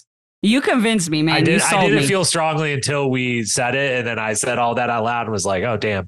Yeah, like, "Damn, that I feel, is I feel strongly. I feel strongly that Katie is the third person who needs to be mentioned on the female side. Yeah, no, I you sold me on that one. I've like I took Holly off my list a long time ago. Then it was just Katie and Nisa, and for me, like Aneesa is absolutely impactful and important to this show, hundred percent. But just looking at those early seasons, again, I felt like Aneesa's play came in a little bit later, whereas Katie was just always fucking Katie. So Katie, Katie is gonna take that four spot. Do you think we're shortchanging Baloo, who bought brought a baby to the oh challenge Oh God. and was the Oh first my person to do that? The baby is the Mount Rushmore really, for though. babies. Is the baby? Yeah. Was it a boy or girl? I can't remember. Who do I have to kick out of my Mount Rushmore? I think it was- I want to say it was a boy. okay, I but think it we'll was a talk. boy. I think it was a Oh, boy damn, too. Yeah. right, we got some tough cuts here. What but about the hurricane that hit that one season? I forget what season was. The one that that season five, Battle of the Seasons. Yeah, uh, where the, the baby was there for the hurricane. Yeah. where the baby was there. Does the hurricane Yeah. make your Mount Rushmore of the hurricane gonna tear the Mount Rushmore down, okay? Yeah. I mean, it fits the brief of the wind-related names that we've been rotating through. yeah. I will say the hurricane slash that location. If we did Mount Rushmore locations, uh, that resort in Mexico is in my top four. So in some way, Amazing it does. resort. Yeah.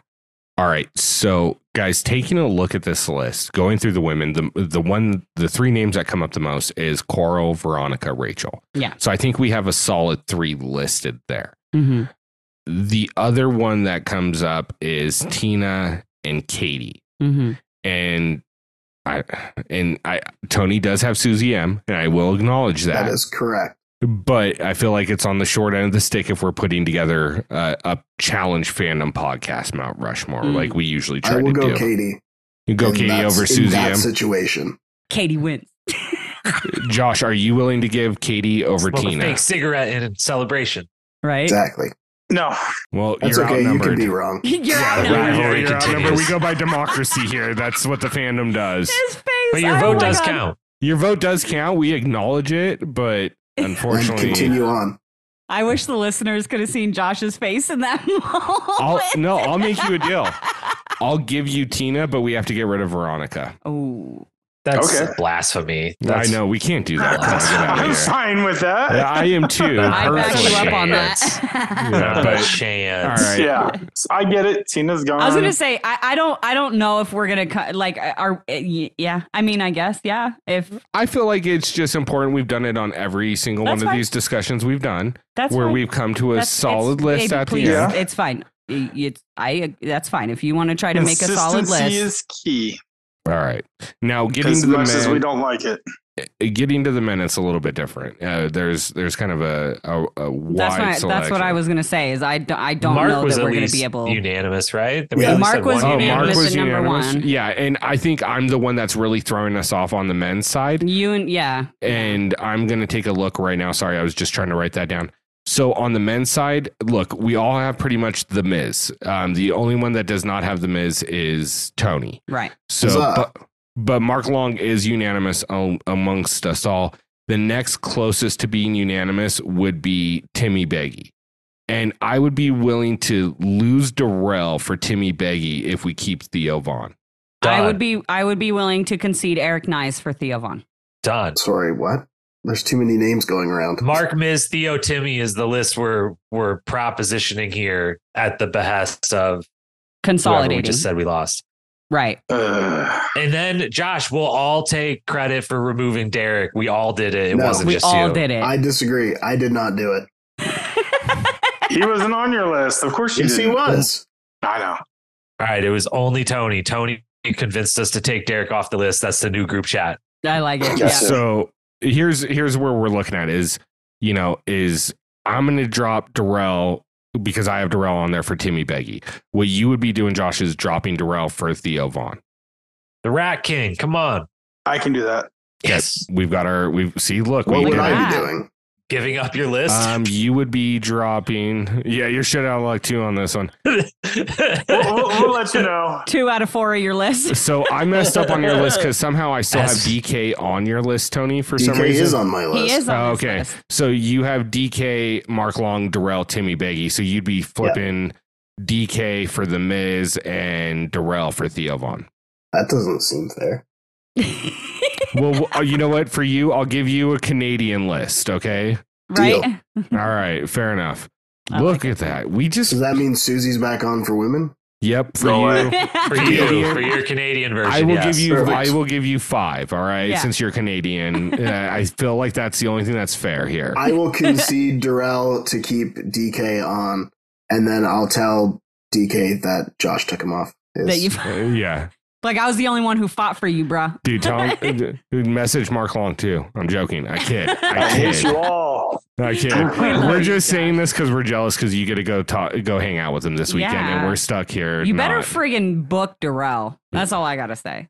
Don't tell him about this episode though, Absolutely not. or our go episode. Don't tell him about that one either. Hey, he's honorable mention for the four most impactful males ever. I think that's Yeah. a perfectly glowing. He was uh, he was yeah. also honorable mention on the goats and you know all kind like he got sub for Wes at the end. Is Yeah. all Hey, I'm was. sorry. yeah. You're number five on our list. You're all time number five on our list, Darrell. right. Yeah, I mean, yeah, that's that's a that's a compliment. What are we talking That about? here? is. There's With hundreds the and of hundreds of people- people here. yeah. That's Yeah. a Canadian Rushmore.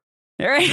yeah. Look, I'm gonna be honest. Like, this is one of those situations where you lie, you were number one, Darrell. bro. Mount Rushmore. Come come to our podcast. um. All right. So he here, was on my list, and I'm taking this with me. That's like it. perfect. He was on my list too, but I I gave I gave up a little bit to make some progress in this. It's you Yeah. know Yeah. it's how our government should work, but that's a different story.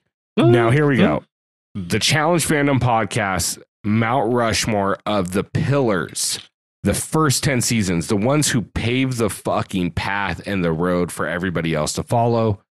On the women's side, we have Key, Veronica, Rachel, and Coral. I think that is a very That's solid. that's honestly. a solid list and i can i think anybody could go to battle with those four names Yeah. on the men's side i think it's another solid list it goes mark long miz timmy beggy and theo von Yeah.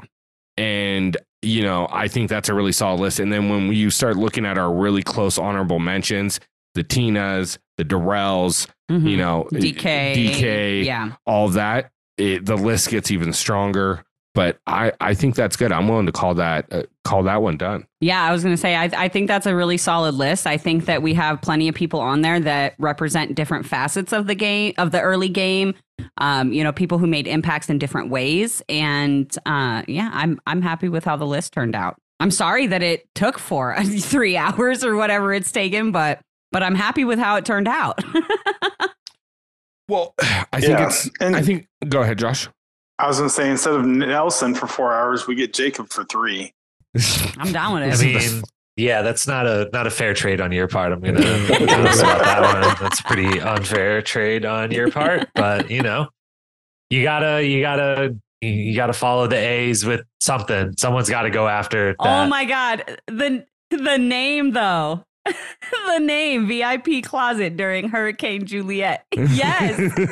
Toga party. Toga party. Oh my gosh. All right. Twister 2 Amazing. Electric Boogaloo. Jesus Christ. Sorry, Did guys. she I'm just gonna- say toga party?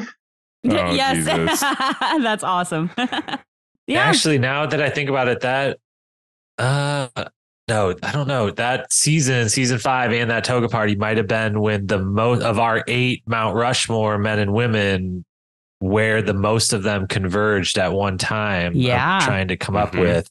Um, and a bunch of them were there for that, but I don't think Veronica had already went home.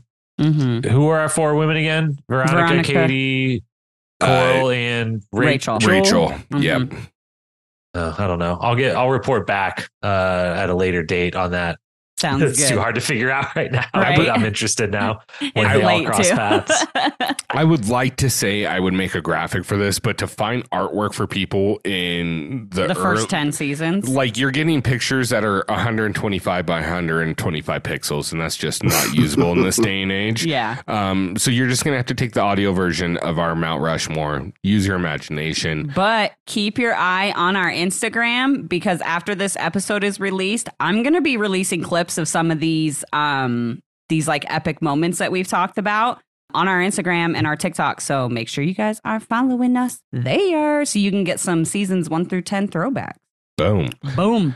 Guys, I don't have anything else to add. Does anybody else have anything they want to throw out there before I get into our closing? Only thing really is, you know, I mean, if you're listening to this and you have not heard our Unplugged Beyond the Edit with Nelson Thomas, like, what are you doing? First of all, skedaddle over there and listen to that one. And then obviously make sure you guys go check out Challenge Historian. Um, I'll link below. yeah, everything is going to be linked below, but he's got a fun series going on right now too. So make sure you guys go check that out. And other than that, oh, also, I just want to say, and I know we've been saying this for like weeks, we are still doing our 5,000 follower Instagram giveaway for the for the cameo. It's it, literally like our personal lives have just been absolutely like crazy. We've been trying to get stuff settled so that we could like focus in on that. Um, so we should have information out to you guys about that, about how to what the enter, you know, how to enter and what the details are. Um, I'm hoping to have that out to you guys like within the next week. So keep your eyes out. Um, that information will be solely on our Instagram. It is for our Instagram followers, so it will not be on Facebook. It will not be on Twitter. It will not be on Threads. It will not be on TikTok. None of that shit. It is for our Instagram followers. So make sure you're following us. We are raffling off a $200 valued cameo from any challenger you want. So watch for the details. us.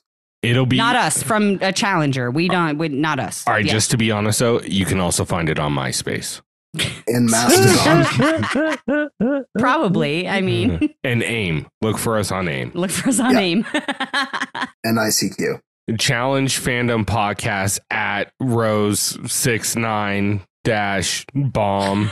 I don't oh know. I'm just making shit up at this point. No, in all due seriousness, check out the links below. We have Jacob Hollabaugh's very, very good and well put together podcast, The Yeah. Challenge Historian. If you have not listened yet, go take a listen. Yes. After you do, go leave him a five star review. And then after you get done doing that, come back, leave us a five star review if you haven't done so either. Boom. That way we cover all our bases. And also, of course, Jacob, we want to thank you immensely for coming on. and Um, helping us. Honestly, yeah. I honestly don't feel like I, I felt like we were prepared going into this episode, but then like we'd name someone and then you'd start naming off stuff from their first 10 seasons. And I'm like, oh, I totally forgot about that. So I really don't think this episode would have been the same with anybody else, let alone than with you. So thank you so much for coming and, and doing this three hour episode with us, bringing your knowledge and all your awesome stat sheets. We, we definitely needed it for this one. So thank you. Well, that is super kind and very much appreciated. Always a blast to be on here. And because I do, uh, do try to call consider myself a historian, I will not give up on the thing I said I was going to give up on like two minutes ago. Uh, the where they converged, are eight Mount Rushmore figures. seven of the eight of them were on Battle of the Sexes two together. No Timmy way. Beggy was the only one of the eight, eight not on that season, but the other seven all were on that season together. Wow. So that is where our Mount Rushmore converged the most. If they could get a nice, they could get a nice cast picture from that. They can use that to sculpt the faces and just uh, throw a random Timmy picture in there there on you the go. side. But thank you guys so much, especially to my rival Josh for being here for this one. It was wonderful to get to pod with you for the first time. I look forward to winning a season of the challenge with you in the future. But you're gonna have to cut that part because we're rivals, so you, you know you can't actually say that um, until after when we're ride or dies on the second you know the second season that we do, and probably win that one too. Um, so yes, thank you guys all. This has been wonderful, and I look forward to doing it many more times in the future. I'm just gonna be honest. I'm gonna start a beef with DK now. He does a podcast. like fuck y'all. Y'all ain't winning. He's not allowed. He's not allowed in the You podcasters get challenge. Scott. That's Yeah. cheating. You get yeah, Scott. you can You, get don't get Scott D- if you DK. want, but you don't get DK. That's bullshit. That's- okay.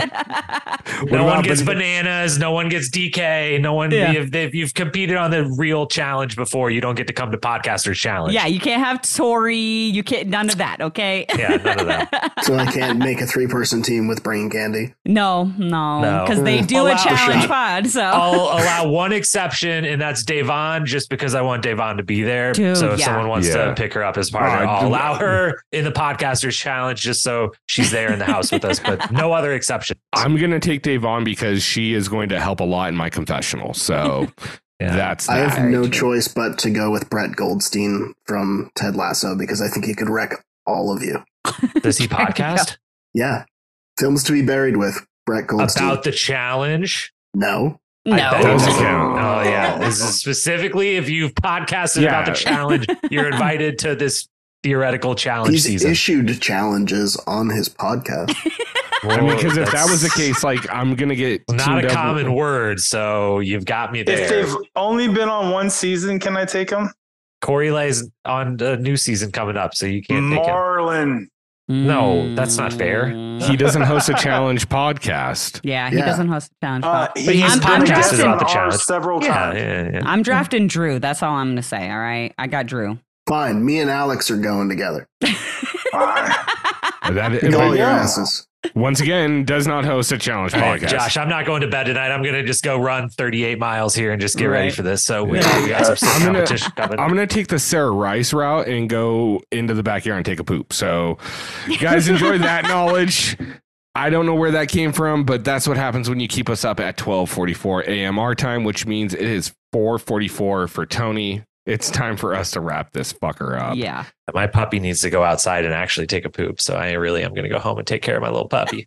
Oh yeah. Oh, by the way, if you aren't following the challenge historian on there, you should. I believe there are some cute puppy photos on Instagram right now. Is that yeah, factual? on the the person uh, on there were in my stories, but on my personal page, it's the only I barely ever post and on either page, but it's the only one. And right now, just because I have to, and no listeners will see this, but in the chat, I'm gonna drop you guys two pictures.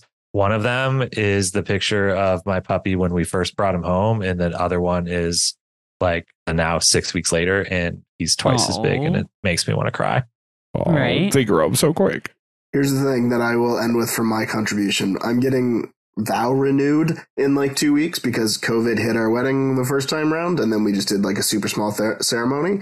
But all of our table names are actually like couples, but like partners from Mm. famous movies and TV shows. So I've got we've got like Ron and Harry, and then we've also got like Dom and Brian and a Oh, couple God. others that I was able to sneak in there. That's fucking Love great. it. I love it so much. I would definitely God. That's that's for another podcast. I'm trying to think of which one I would want to sit at, but probably the Goku and Chi Chi table. Just gonna put that out there. There's a Johnny Utah and Bodhi table. So That's Hell fair. yeah. I'll take that one. I'll take that one. Um, Guys, that's everything we've got for tonight. Once again, Jacob, thank you so much for coming on. Yeah. Uh, we we love having you on. It's always a blast. Um, you know, we'll we'll aim for a fourth time here pretty soon. Um, so for everyone at the Challenge Fandom Podcast, myself, Ricky Hayes, my beautiful wife, Corrina Hayes, Tony, Stats and Info Lance, and of course, Josh motherfucking Chambers. We want to thank you guys so much for tuning in. And like I said, go rate Challenge Historian five stars. Come back, rate us five stars. Make sure you're subscribed to both of us so you can see whenever any new episodes come out. Yep. Otherwise, be good to each other. We love y'all. Bye. Later. See ya. Bye.